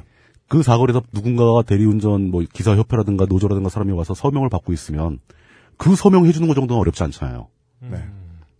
그 서명한 사람만 몇천 명만 돼도 바뀔 수 있다는 거죠. 그렇게 하나씩 하나씩 작은 걸 바꿔갈 수 있는데 네. 왜 그것을 우리는 항상 못하고 불가능할 거라고 예측할 수밖에 없는가. 네. 이게 좀 답답합니다. 저는 여기서는 비교적 주인공을 우리로 놓고 싶진 않아요. 음. 70회에 했던 이야기를 다시 한번 꺼내는 게 저는 지금 제일 효과적일 것 같아요. 어떤 얘기죠? 뭐였죠? 의석을 늘려야 돼요. 아. 의석을 굉장히 중요합니다. 돼요. 의석 네. 예, 됩니다. 의석이 600으로 늘었는데 의, 의석이 600으로 늘고 비례가 300명이 됐는데 그 중에 이 일을 해본 사람이 100만이나 되는 업계를 대표하는 사람이 나오지 않는다? 말이 안 됩니다. 말이 안 되죠. 말이 안 됩니다. 우리나라 의석수가 굉장히 작아요. 네. 아, 근데 이거 정치 얘기인데 이거 안철수 의원이 어 재밌겠다. 어, 확 땡긴다. 기대된다. 확 땡긴다. 의석수 줄이겠다고 그런 적 있잖아요. 새정치라고 예, 그랬었죠. 그러면서. 예, 그랬었죠. 예. 저는 그때 그 의견에 반대한다거나 뭐 안철수가 싫다거나 이런 생각이 든 게 아니라 예. 아 이분이 아직 우리나라 의회 정치의 문제점을 잘 인식을 못하고 계시는 것 같다. 이런 생각이 들어서 걱정이 됐었어요. 네. 의석수는 무조건 늘려야 됩니다. 우리나라는. 저, 저는 어떤 생각이 들었냐면, 예. 아, 듣기 좋은 소리만 하려고 하는구나. 아 사람들이 예. 좋아하는 소리만. 예. 아, 이게 듣고 싶어 하는 소리만. 저 김관준 의원 만나고도 다시 음, 한번 음. 확인하게 된 게 우리가 그다지 틀리진 않았구나라고 확인하게 된게 예. 어, 정치인을 예측할 때는 결국 그 눈을 감고 코끼리의 주름을 만지는 거고 별로 다를 바가 없습니다. 어, 그럼요. 당연하죠. 네. 만지면서 뭐 이게 빅턴지 콘지 뭐 확신이 없는 거예요. 예. 네. 거기서 왜 빅터 나와 또. 아. 그니까 말이에요. 예. 어, 아, 동, 참- 동계올림픽 시즌이라 그런가 봐요. 한 가지만 더 말씀드리고 싶은 게 생각이 있는데 제가 이제 이것도 고민하면서 딱 떠오르는 게 있었습니다. 네. 제가 한때 굉장히 관심이 많았던 분야인데 이상하게 우리 사회에선 그게 좀 활성화가 안 되는 것 같은. 예. 뭐죠? 그게 뭐냐면 소비자 주권 운동이 있죠. 아, 예, 예, 예. 그 메커니즘이 근데 현대 사회에서 네. 모든 사회적 부조리에 대해서 해, 해결책의 메커니즘이 거의 소비자 주권 운동하고 유사한 구조를 갖고 있는 것 같아요. 음, 예. 쉽게 말해서 저겁니다. 어떤 특정한 뭐 대형 마트에서 나쁜 짓을 했다. 그럼 그 마트의 고객들 중에서 다만 2, 3%만이라도 뭉쳐가지고 네. 그 마트에 뭐 불매 운동 같은 걸 할 수 있는 네. 그런 논리적 정당성을 갖춘 게 그 운동의 철학이거든요. 그렇습니다. 대리운전 업계에서도 대리 기사들이 풀사에 저항할 수 있는 가장 큰 것은 풀사와 기사들의 입장을 보면 기사들이 소비자예요. 음, 그렇죠. 예. 네. 풀사의 프로그램을 돈 내고 쓰는 거 아닙니까? 네. 풀사는 프로그램을 제공하고 정보를 제공하고 있는 거고. 네. 그러면 기사들이 뭉쳐가지고 풀사의 프로그램을 불매 운동할 수 있는 거죠. 네. 그렇죠. 예. 똑같이 정치에도 적용이 됩니다. 일반 유권자는 정치를 소비하고 있는 거고 정치인 후보자들이 정치를 공급하는 판매자입니다. 네. 그럼 유권자들도 특정 정치인 나쁜 짓을 했을 때 불매 운동할 수 있어야 된다는 거죠. 네. 굉장히 특이하게 네. 소비자 주권 운동으로 우리 사회에서 벌어지는 거의 무- 모든 문제에 대한 해결책이 나와요. 네. 근데 실현은 불가능해요.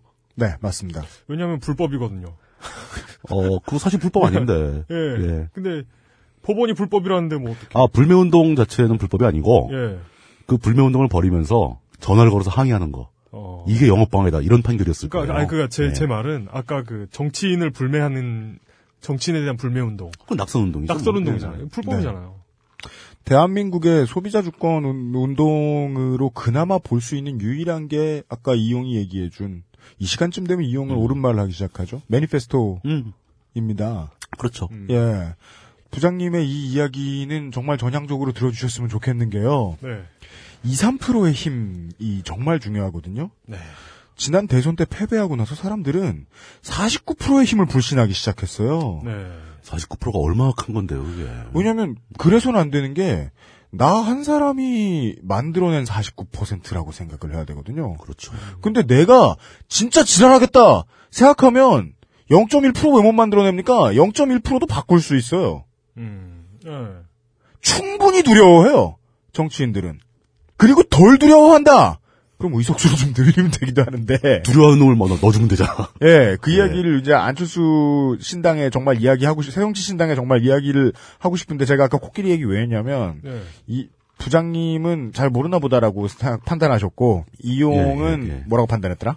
아, 듣기 좋은 듣기 얘기만 한다. 예. 이렇게 판단했는데, 실제로는 두 가지가 슈레딩거의 고양이인 거죠. 네, 섞여 있는 거죠. 실제로 그래서 이제 이걸 그나마 가장 이쁘게 완성시켜 주자면 잘 알고 있는데 지금은 듣기 좋은 얘기할 타이밍이라고 판단했나 보다. 라고 해도 되는 거예요. 그럴 수 있죠. 고양이는 가부좌를 틀고 담배를 피는 중이다. 연기가 나지 않는. 아니면 저 뭐 승천하는 중일지도 모르잖아. 그러니까요. 승천하다 돌아온 걸 수도 있어요. 예. 이렇게 상자를 열어봤더니. 아니면 고양이와 질감이 똑같은 쥐일 수도 있고. 네. 예. 정치인이 왜 슈레딩거의 고양이냐면 네. 얘기를 음. 듣고 있는지 안 듣는지 알 수는 없지만 예. 상자 바깥에 귀는 있는 거죠. 그렇죠. 음. 우린 계속 얘기만 하면 돼요. 아, 진짜 슈레딩거의 고양이네. 눈치를 보고 있는 거죠. 네. 상자를 언제 여나 그러고 눈치를 보고 있는 거죠. 말을 듣고 앉았는 슈레딩거의 고양입니다. 어, 그러네. 누가 여는가 왜 여는가 이런 거 다 듣고 있는 거죠. 말만 했으면 좋겠어요. 그러네. 말해봤자 안 들을 거라고 생각하지 마시고 말하면 무서워합니다. 드라마를 보면서 되게 우습게 생각할 때가 있어요.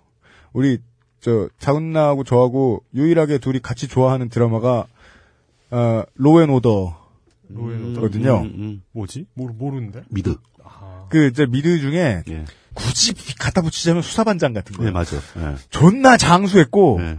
맨날 뻔한데 맨날 재밌어. 그거 참 신기하죠. 그죠? 맨날 재밌어요. 예. 네.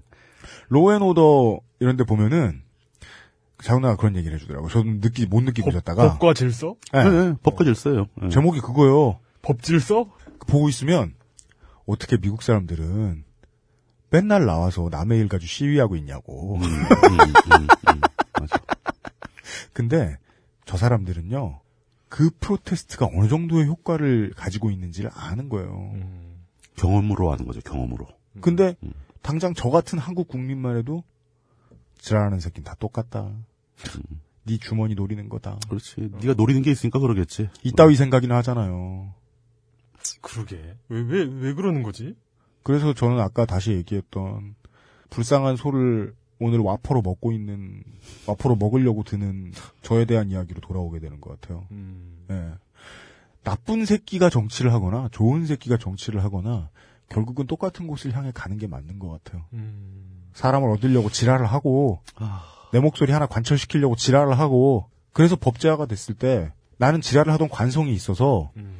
그래도 뭐 하나 더 해보겠다고 또 더 지랄할 수도 있죠. 네. 포토라인에 쓰려고 막 온 힘을 다 주고 있는 정치인들 마냥. 음. 근데 그 사람들을 저는 이제 좀 덜 싫어하려고요. 왜냐하면 싫어해야 할 주체가 아니거든요. 호의 주체가 아니잖아요. 맞아요. 어. 맨날 방송에 나와서 사람들 알아들으라고 얘기하면서도 저는 그걸 몰랐던 거예요. 어. 음. 고백이나 합시다. 씨발 얘기했잖아. 할 거면서. 어차피 할 거면서. 할 진짜. 거면서. 아, 뭐, 고- 뭐 갈등하는 척을 해. 네. 아, 방송 70%를 녹음했을 때 이 이용의 폭주 모드란. 아, 무서워요. 날카로워. 뭐 틀린 말을 하나를 해야 말이지. 그, 또 하나의 약속 때문에 그동안 되게 속상했어요. 음. 음. 여러분들한테는, 앞에 계신 두 분한테는 제가 하소연을 막 했죠. 그랬었죠. 일단, 자유로운 취향을 가질 수 있는 자유가 있는 개인의 입장에서 봤을 때, 네. 방송에서 그렇게 떠들어 놓고서 완성된 영화를 봤더니 저는 마음에 안 들어서 속상했고 나는 그 확신이 아니던데. 자 좋은 영화예요. 좋은 영화예요. 좋은 영화인데 네. 저는 제 컨텐츠에 대한 이기심이 있는 거예요. 그렇죠. 그 기준이 너무 높은 거예요. 그런가요? 아까 음. 제 제가 확신을 가지고 무언가를 얘기했고 심지어 음. 청취자분들은 공감해 주시는 수준에 머무르시기는커녕 10억이 넘는 돈을 출자해 주셨으니까 어마어마한 행동을 한 거죠. 보통 무서운 게 아니에요. 사람은 10억 걸려 죽기도 하- 많이 합니다. 네. 지금 제가 이야기하고 여러분이 방송을 듣고 있는 이 시간에도 사람은 죽고 있습니다. 10억 때문에. 근데 저는 그걸 끌어다 댔잖아요. 근데 저는 그 영화의 설득을 못 받았어요. 그래서 속이 상했어요. 근데 영화의 프로듀서 팀들은 이 영화를 어떻게든 살려야 되겠다는 책임감이 있으시니까 음. 정말 열심히 노력을 하시고 계시죠. 근데 그 노력하는 과정에서 소셜 네트워크의 힘, 팟캐스트의 힘을 최대한 많이 빌어 가시던데 네. 다른 안타까운 사연들도 많고 세상에는 어려운 과정을 만들어서 내놓, 내놓는 컨텐츠와 상품들이 정말 많은데 어... 왜 다급하게 됐을 때 자력으로 돌파하려고 하지 않을까 라는 생각이 들었었어요. 음. 그래서 여전히 전 응원해요. 근데 말하지 않는 그냥 말하지 않고 착하게 돌아서시는 청취자분들에게 제가 큰 신뢰를 범했을까봐. 아까도 얘기했죠. 누군가는 그것 때문에 자살하는 신뢰를 범했을까봐. 그게 지금 한 달 반, 두 달 내내 마음에서 떠나질 않아요. 밤에 잠이 안 오면 자꾸 생각나고. 근데 그것 때문에 또 하나 약속팀한테 뭐라고 할 수는 없어요. 왜냐하면 제가 아까 말씀드렸던 이유 때문입니다. 안에는 이런 사람도 있고 저런 사람도 있고 목적을 향해 가다가 무슨 문제가 생길 수도 있습니다. 저같이 허구한 날 치장이 과열되면 중도에 빠지기 좋아하는 사람은 대체 뭐 이렇게 열심히 하냐면서 막 지랄 거릴 수도 있죠. 근데 또 하나 또 하나의 약속은 그 한 가지 메시지만 관철을 해주면 섭섭한 걸 묻지 않는 게 저는 도리인 것 같아요. 영화가 어떠한 정치적 성향을 띠고 있다고 해서 극장이 그걸 거부해서는 안 된다. 장사가 되는 것을. 자본주의 국가에서. 그것만 해주면 될 것 같아요. 그러면 저는 다른 섭섭함을 묻지 않는 게 맞는 것 같더라고요. 제가 어리석거나 아니면 너무 많은 걸 마음속에 담아두고 있기 때문은 아닌가. 이 이중적인 면에 대해서 양쪽 모두에 대해 사과드립니다. 제가 이런 이야기를 방송에 나와서 한다는 것도 참 안타까운 일이고 또 하나의 약속 문제와 씨 문제에 대해서 많은 상심을 공유해 주시고 계신 분들에게 그리고 더불어서 저와 같은 생각을 하셨던 분들에게 음, 제가 듣기에는 네. UMC님이 그 자신의 주관을 지키기 위한 갈등을 느끼고 계시는 것 같아요. 그런가요? 예. 그건 17살 때 겪은 건데 의뢰. 평생 겪어야 될 겁니다. 어떻게 그래요? 전 지금도 겪고 있는데요, 뭐. 그러니까 내 주관을 지키, 내 주관과 네. 현실이 맞지 않을 때, 네. 사람은 갈등을 느낄 수밖에 없습니다. 네. 그 내가 뭘 잘못한 거 아닌가 하는.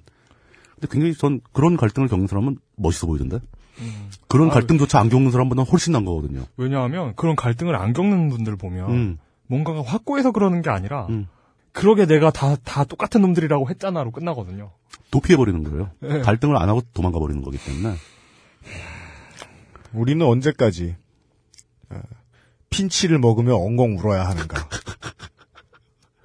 아, 진짜 갑각류를 좀 먹어야 되나? 오늘의 질문입니다. 갑각류가 맛은 좋아요. 누가 맛없대요? 이메일로 갑각류를 먹어야 하느냐 말아야 되느냐. 설문조사 좀 해보겠습니다. 네. 밥도둑 같은 프로그램. 시 스테이 사건 발 그것은 알기 싫다. 예. 아, 71번째 시간에는 68회에 이어서 예. 대리운전에 대한 이야기를 마무리 지어보았습니다. 아, 취재에 협조해주신 많은 분들 엄청나게 열심히 하소연해주셔서 감사합니다. 근데 예. 대리운전 기사분들 얘기가 딴지일보 지면을 통해서 나간 다음에 네. 바로 찾아오신 분들이 계세요. 누, 누가요? 퀵 서비스 기사분들이 찾아오셨어요. 있잖아요. 환영합니다. 예, 아주 좋죠. 그 기사가 됐든 뭐가 됐든 저는 또 그 얘기를 그 사회적 발언을 하게 될 겁니다. 네. 이게 굉장히 비슷해 보이는데 네. 많이 다르더라고요. 환영합니다. 예. 네. 또 퀵서비스 기사님들 보시면 또 네. 다른 업, 업종에 어떤 또 업종에서 또. 올지. 예. 네. 그 모든 걸 떠나서 얘기 다 끝났으니까 네. 새우도 갑각류에 들어가요? 아 그럼요. 그럼요. 뼈가 바깥에 있으면 각광경 아닙니까? 그런가? 그렇구나. 외골, 예. 외골격이면 다 갑각류라고 보나? 그러니까 근육의 내외전이 인간하고 반대면 그게 갑각류 아니에요? 그렇게 따지면 갑각류 중에는 새우가 제일 맛있는 거 아닌가요? 저는 그 우리나라 토, 저 국산 대하는 굉장히 맛있는데 그렇죠. 새우 맛있고 게도 난 좋은데. 단맛이 강하고 게 물론 향이 강하고 제 고향은 서울이지만 저는 저 본 적이 영덕이기 때문에 네. 네. 게, 아. 게좀 먹어. 왕년에 게 좀 뜯었죠. 대게 예. 음. 게. 게가 맛있죠. 영덕. 대게 진짜 맛있죠. 근데 저는 근데 솔직히 말해서 전 개인적인 취향으로는 네. 대게보다 꽃게가 좀 더 좀 더 좋아요. 꽃게 향이 난더 어, 좋더라고요. 예, 꽃게 맛있죠. 아, 그래요? 예, 대게는 살이 푸짐하고 네. 쏙쏙 빠지고 이런 맛이 있는데 네. 그 대게장도 그렇고 꽃게장하고 비교해 보면은 네. 꽃게가 더 맛있는 것 같아요. 네. 노량진 수산시장에서 광고를 받았거나 뭐 이런 거 아니죠? 네. 사실 저는 꽃게하고 대게도 구분 못해요. 어, 그걸 왜 뭐, 대게는 다리 길쭉길쭉하고 빨간 거. 저는 봄, 봄동이 크다만 상춘 좋아하는 사람인데 뭐. 저는 저는 전형적인 도시의 병신이에요. 대게는 좀 적은 느낌 나고 음. 꽃게는 꽃게는 좀 화려하게 생겼죠. 울퉁불퉁하고 화려하게 예, 생겼지. 예. 음. 꽃게가 가디언이지. 여간에. 그렇지. 그뭐 가- 꽃게는, 여간에. 어, 꽃게는 가디언. 그리고 그 육군 구, 구형 군장이 오버로드죠. 이렇게 들면 그리고 소리를 내줘야 돼요. 네. 꾸에! 이러면서 그, 그 안에 전투신장 8개가 들어가. 요즘 말로는 무리군주라고 합니다. 예, 아, 그렇죠. 아이고. 네. 아유, 이게 예, 여간에. 고생하셨습니다, 어, 에, 걸신이라 불러다오에서 나오는 얘기입니다만 에, 인간은 뭐 불과 뭐 우리 동네 사람들은 아닐지라도 불과 몇백 년 전까지만 해도 눈이 있고 없고 감각을 뭐 저렇게 감정을 교감을 같이 하고 안 하고 그럴 동물을 해치는 그 문제는커녕 인간들도 서로 막 잡아먹고 많이 그랬습니다. 네, 맞습니다. 그것보다 어, 그나마 좀 얌전해진 듯하지만 예, 메커니즘에 있어서는 특히 달라지지 않은. 네. 그리고 대기업 노조가 싸울 때 정말 더 처절하고 슬픈 그림이 잡혀주는 거. 음. 더 처절하고 슬픈지는 알 수 없어요. 더 처절하고 슬픈 그림이 잡혀주는 거. 악역이 사람으로 정해지기 때문입니다. 음. 기업주라는 정해진 악당이 있기 때문입니다. 어. 빈스 맥만이 있기 때문이에요. 근데 그나마 그런 기업주도 없는 어, 대리기사 이 업계 같은 시스템은 시스템이 거악인데 그 거악 미워하기 참 힘들죠. 음. 예. 인식이 잘 안 되죠. 네. 아 근데 참 그 가끔 청취자분들이 예. 아까 빈스 맥마운 같은 거 얘기 할 때 도대체 그게 누구야? 뭐 이렇게 왜 설명을 안 해? 뭐, 뭐 이런 얘기를 가끔 하세요. 네. 음, 어, 조금 어렵다 싶은 얘기가 나오면은 네. 저 이용 기자께서 설명을 좀 해주시는 게 좋을 것 같아요. 청취자에게 이용에게 설명을 해서 더 쉽기를 바란다. 아일랜드계 미국인 사업가인 빈센트 맥맨은 30년이 넘게 우량 중소기업인 WWE를 운영하고 있으며 올해 최초로 포브스가 선정한 10억대 자산가 리스트에 이름을 올렸습니다. 교활하고 계산적인 회장님 캐릭터를 스스로에게 적용, 자사가 납품하는 TV쇼의 출연자로 오랫동안 등장하면서 어린 시청자들이 가진 기업가에 대한 고정관념을 잘 활용한 인물로 유형이 즐겨 찾는 비유 대상이 됩니다. 유행어로는 마음에 안 드는 직원에게 외치는 즉석 해고 통지 가 있습니다. 아, 청취자의 검색 능력을 높이는 네. 네. 아, 히스테리 사건 파일 그것은 알기 싫답니다. 아, 예. 검색 능력을 높이는 게 아니라니까요. 설명하라고? 저한테 물어본다니까. 뭐냐 도대체 막 그러면서 물어본다니까요. 그거 자체가 검색 능력이죠. 네, 우리 뭐 한두 번 얘기한 것도 아니고 물뚱님이 그걸 답변하는 걸 싫어하셔야 말이죠. AS는 어, 트위터.com 슬래시 murutukus. 예. 구글 빙 그리고 물뚝. 부탁드립니다. 예. 네. 물뚝심송 정치부장님을. 예. 네. 이 정치부장님이시니만큼, 어, 때가 다가옵니다. 정치부장을 가장 많이 써야 할 때가 다가옵니다. 예. 그때 다시. 암담합니다. 예. 어, 상을 앞둔, 예. 상을 앞둔 상주라는 말은 진짜 무섭네요. 상을 기다리고 있는 예비 상주의 마음으로. 아이고. 저, 저 지방선거 얘기만 하면 저는 온몸에 힘이 다 빠져나가요. 아, 빨리 마무리, 마무리 해주세요. 저 화장실 가고 싶어. 네. 인사하고 가게. 여러분 이 이 지방선거 이야기가 조선일보와 에, UMC나 물뚝의 입에서 나오는 이야기가 똑같다고 해서 네. 상황이 같은 게 아닙니다. 죽겠어요, 아주. 네. 에, 슬퍼하고 계신 물뚝심송 정치부장님을 화장실로 보내드리기로 합니다. 예. 어, 두 주간 수고 많으셨습니다. 감사합니다. 감사합니다. 네. 딴지 라디오입니다. 안녕하세요. 딴지마켓 조립 PC 판매 책임자 이경식입니다.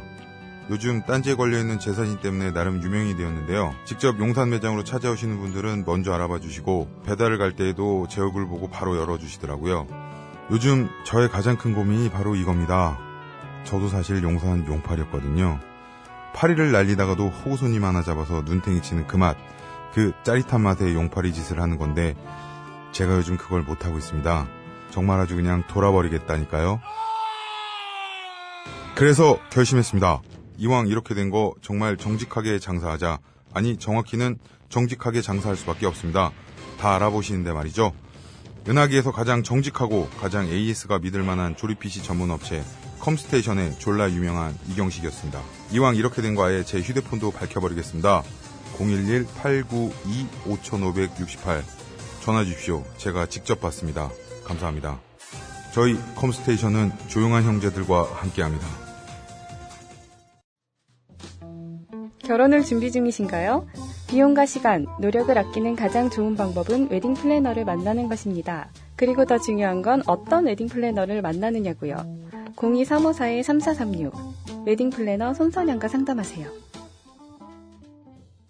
어, 대학교가 개학을 했고요. 예, 초중고가 다. 예, 초중고 대. 예, 어, 다 새 학년에 들어갔습니다. 이제 수많은 대학생들이 예. 어, 처음 보는 캠퍼스, 네. 처음 보는 선배들에게 네. 존나 뛰어가서 인사하고 단아까 쓰고 아, 진짜, 진짜 그러나? 그- 진짜 그래.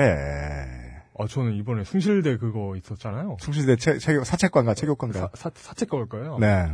오, 진짜 그래요, 대학생들이? 네. 오. 그러니까 아, 그럴 바에 ROTC를 가지고 뭐, 뭐, 뭐 하는 거야? 좀더 구체화된 것일 뿐이에요. 예. 네. 그리고 RT들이 서로 얼마나 착하고 네. 정겨운데요. 걔네들이 진짜 단아까를 쓸 뿐. 네. 네. 사채과랑은 얘기가 다, 그, 사채과만의 문제가 아니라, 네. 예전부터 지역 차별, 뭐, 학력 차별, 뭐, 등등등, 그리고, 에, 학원 폭력에 대해서 보호해주지 않는 사회 등등등, 이런, 아까도 말씀드린 시스템이라는 거악 네. 때문에 희생된 아이들이 얼마나 망가졌는지가 드러나는 것이, 음. 요즘 나오고 있는 대학생들의 병신족 같은 문화에 대한 문제인데, 음. 네. 이거를 제발 다른 언론들이 아이 탓을 하고 아이들 탓을 이게 아이들이지 뭐예요. 22살, 23살이 뭐 어르냐. 투표권이 있어. 신성한 국민이에요. 존나 신성한 국민이에요. 그들의 이야기는 무조건 들어줘야 돼. 근데 걔들 탓은 아니지. 음. 어. 이용이 단학가로 일정을 소개해 주시겠습니까? 알겠습니다. 근데 대학에 처음 입학하는 새내기들에게 이런 말씀을 드리고 싶지 말입니다. 무엇인지 말입니다. 예. 그 뭐냐면 니들, 니들은 좋댔을까? 니들 네. 니들한테 선배라고 이렇게 앞에서 얼쩡거리는 그 아이들도 네. 너만큼 병신이다. 아, 그렇습니다. 예. 아, 맞아. 난 대학교 때 예. 그걸 몰랐지 말입니다. 아, 그랬 그랬지 말입니까? 아, 우리 부대에서는 그렇습니다. 아, 그렇, 아니, 네, 뭐 이런. 거죠. 네. 예. 정말이지, 서른 돼서 딱 느끼고, 네. 광명을 찾은 것 같았어요. 음, 선배들도 병신이다. 나만큼. 대학생 여러분, 여러분들을 위한 네. 최고의 충원은 네. 아프니까 청춘이다가 아닙니다. 네. 천 번은 흔들려야 된다가 아닙니다. 선배들도 병신이다.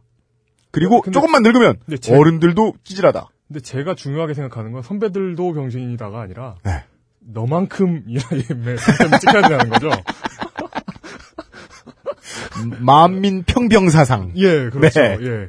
홍익인, 홍익인 병, 뭐 이런 거지. 아니야, 홍, 아, 병익 인간? 뭐 이런 네. 거. 널리 인간이 아, 아, 다 홍, 홍병 인간? 네. 아, 홍병 인간. 널리 인간이 다 병, 병맛이다. 예, 네. 그렇습니다. 그런 것을 명심하시고요. 네. 일단은 벙커원에서 정식 그 정- 벙커 멤버십이 정식 서비스가 출범했다고 합니다. 네. 그래서 특혜 공습이라고 하는데 네. 뭐 거창한 걸 기대하지 마시고요. 네. 다, 다른 곳에서 하고 있는 무슨 포인트 정리 뭐 이런 거니까요. 네, 이번 회 내내 말씀드렸죠. 네. 어, 딴지가 에, 여러분들께 돈 갚는 과정입니다. 네, 그렇습니다. 네. 그 딴지에 오시면서 뭔가 기대하지 마시고요. 여기에 있는 그 일하고 있는 분들도 다 당신만큼 병신입니다. 뭔 소리야! 왜 다 갖다 붙여! 예. 저 힘든 사람들! 예. 아, 이건 3월 3일 월요일, 그러니까 방송 들으시는 그 날짜 기준으로 어제 일인데요. 네. 어, 어, 제 있었던 왜 소개해요? 일인데, 조가 박경종 고 교수의 오페라 강의, 거의 가수다가, 3월 3일 어제부터 음. 월요일 매주 월요일? 매주 월요일 음. 그 열, 열회 동안 5월 5일인가요, 이게? 열회라는 말은 또 처음 들어. 10회. 이거 이상하잖아요, 10회. 네. 그 10번, 10번을 합니다. 5월 5일 어린이날까지 뽕을 뽑아서 네. 7시 30분 총, 열- 총 10회를 네. 합니다. 좋습니다. 예. 근데 이건 돈이 있네요. 돈이 있어요. 네, 돈, 돈을 가져와야 돼요. 혹자는 유료라고 하더라고요. 예. 조, 그, 수렴, 수련비 15만. 수렴 청정을 해줘요. 수렴비는 뭐야? 그리고 크게 인심 써서 네. 멤버십 회원가는 13만 5천 원이에요. 멤버십인 것도 족같은데. 예. 그거 봐요. 이게 당신만큼 병신이잖아. 이런 계획을 짜는 사람들도. 아, 청취자 여러분, 강매 카드를 돈 주고 사신. 예. 감사합니다. 예, 예, 예, 예. 그렇습니다. 네. 인원 60명, 10인 6조로 구성되며 각조 편성은 1회 강의실, 각자의 음색을 보고 네. 이분께서 직접 그 나는 꼼수다 공연에서 그 이렇게 성악하시던 아. 분 박경정 교수님. 좋은 노래 부르신 분? 예, 예, 예. 네. 예, 그렇습니다. 그분이세요. 아, 그분. 네. 네, 저희가 알기로 그분은 어, 서울대의 그 박모 교수와는 다릅니다. 박모 교수 누구예요? 있어요. 그 뭐 미친 새끼 하나 있더만 학생들 막 존나 꼬시고 음. 예, 씨발람 하나 있더만. 아. 네. 뭐 이루 이루 말할 수 없더라고요. 아유. 그 서울대 성악과에는 재작년인가 몇 년 전에는 또 그 학생 존나 패던 아줌마 한 분 계셨잖아요. 또. 아 맞아 맞아 맞아 맞아. 예. 아 그리고 가- 학생 여러분이 반드시 아셔야 될 건 교수도 병신이다. 교수도 당신만큼 병신이에요. 그런데 믿으세요. 근데 그 분명 그 교수들은 공부를 많이 한 병신이라는 거죠. 차이는? 교 차이는? 예. 아무리 병신이라도 공부를 한 가지를 외골로 파면 네. 뭔가 많이 알 수 있죠. 그죠. 그런데 그 중에 또 쓰레기 같은 뭐 사기꾼들도 있는데. 실제로는 공부를 똑바로 못한 거죠. 공부를 열심히 한 다음에 내가 앞으로 영원히 공부를 해야 되고 영원히 겸손해야 한다는 사실을 모른다는 것은 음. 좆병신 인증. 아 근데 저는 그 학교 다니면서 네. 정말 존경할 만한 교수님들도 네. 한 두 분 정도 봤기 때문에. 예, 예. 예, 예, 예. 저는 우리 과 교수님 다 존경했는데. 아, 그래요? 예, 다 좋으신 분들이에요. 어. 그랬어요, 전. 그냥 공부하느라 뼈 빠지는 거 빼고는 인생에 남는 게 별로 없으신 어. 분들이셨거든요. 어. 그 즐거움으로 살아가시는. 그 찌질한 어, 서생. 네. 멋지죠. 음. 그런 분들이 보통 어, 일가를 일구시죠. 음. 네. 하여튼 그렇습니다. 하여튼 그렇습니다. 예. 네. 그러니까 뭐 다 같이 병신이다 이거 좀 자극적으로 얘기를 한 거고 우리 모두 한계가 있는 인간이라는 걸 인정하는 순간 수수불안해. 네. 예, 예, 그렇습니다. 말을 얼마든지 바꿔 할 수 있네. 아, 물론이죠. 그러네요. 예. 우린 꼭 병신이라고 얘기할 필요는 없네요. 네. 이게 요즘은 팟캐스트 시대 공개 녹음하잖아요. 네. 근데 우리가 낮과 저녁에 걸쳐 있는 시간에 하잖아요. 네. 그래서 언젠가부터 아기들이 보이기 시작한 거예요. 걸을 수 있는 유아들. 예. 이- 어, 얘들이 왜 조땜이 묻어나는 사연을 들으러 와? 네. 생각을 했는데 어머님들이 그렇다고 아이를 두고 나오실 수는 없잖아요. 맞아. 맞아. 맞아. 그래서 야 내가 웬만하면 이런 고민 안 하는데 네. 최대한 언어를 예. 내가 할 수 있는 깜냥 안에서는 음. 순화시켜 봐야 되겠다. 그러니까 아까 그 말이 똑같이 지금 너한테 뭐라고 하는 저 선배도 너만큼 천재야라고 할 또 하시는 거예요. 다 좋은 사람이야. 예, 너만큼 좋은 사람이야. 네. 비슷한 총량을 가진 한계를 공유하고 있습니다. 우리들은. 네. 네. 그렇게 정리해 보죠. 다른 행사 있어요? 있는데 홈페이지 찾아오시면 됩니다. 왜 그래 병신같이. 더 소개. 저는 저는 UMC만큼 병신이에요. 네. 이용과 UMC가 총 똑같은 총량의 예. 한계를 공유하든. 네. 예. 히스테리 사건 파일 그것은 알기 싫다. 일은 한 번째 시간이었습니다. 예. 청취해 주신 여러분 감사합니다.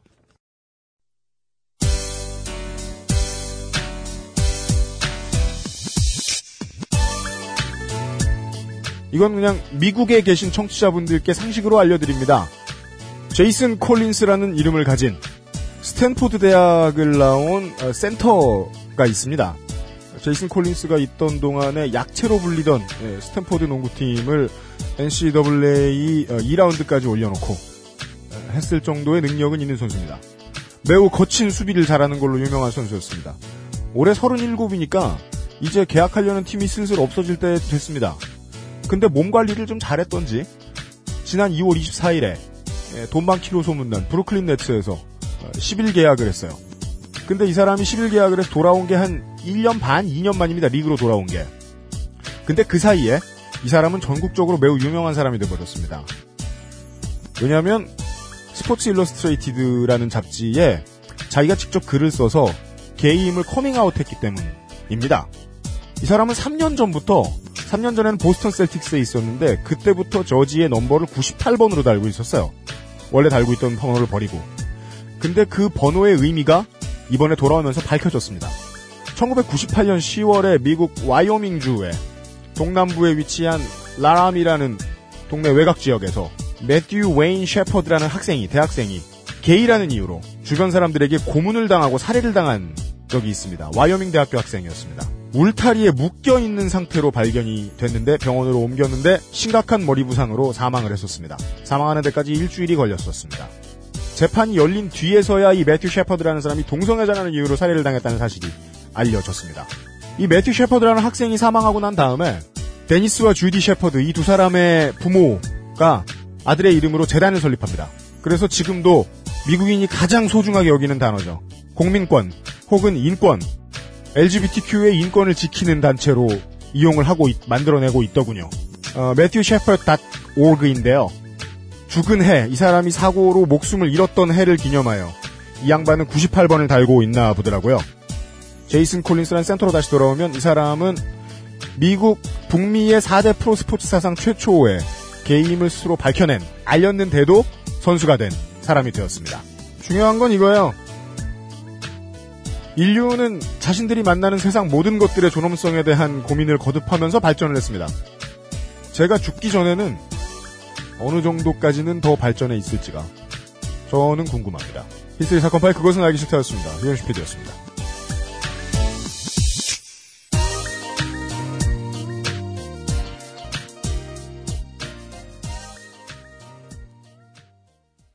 딴지 라디오입니다.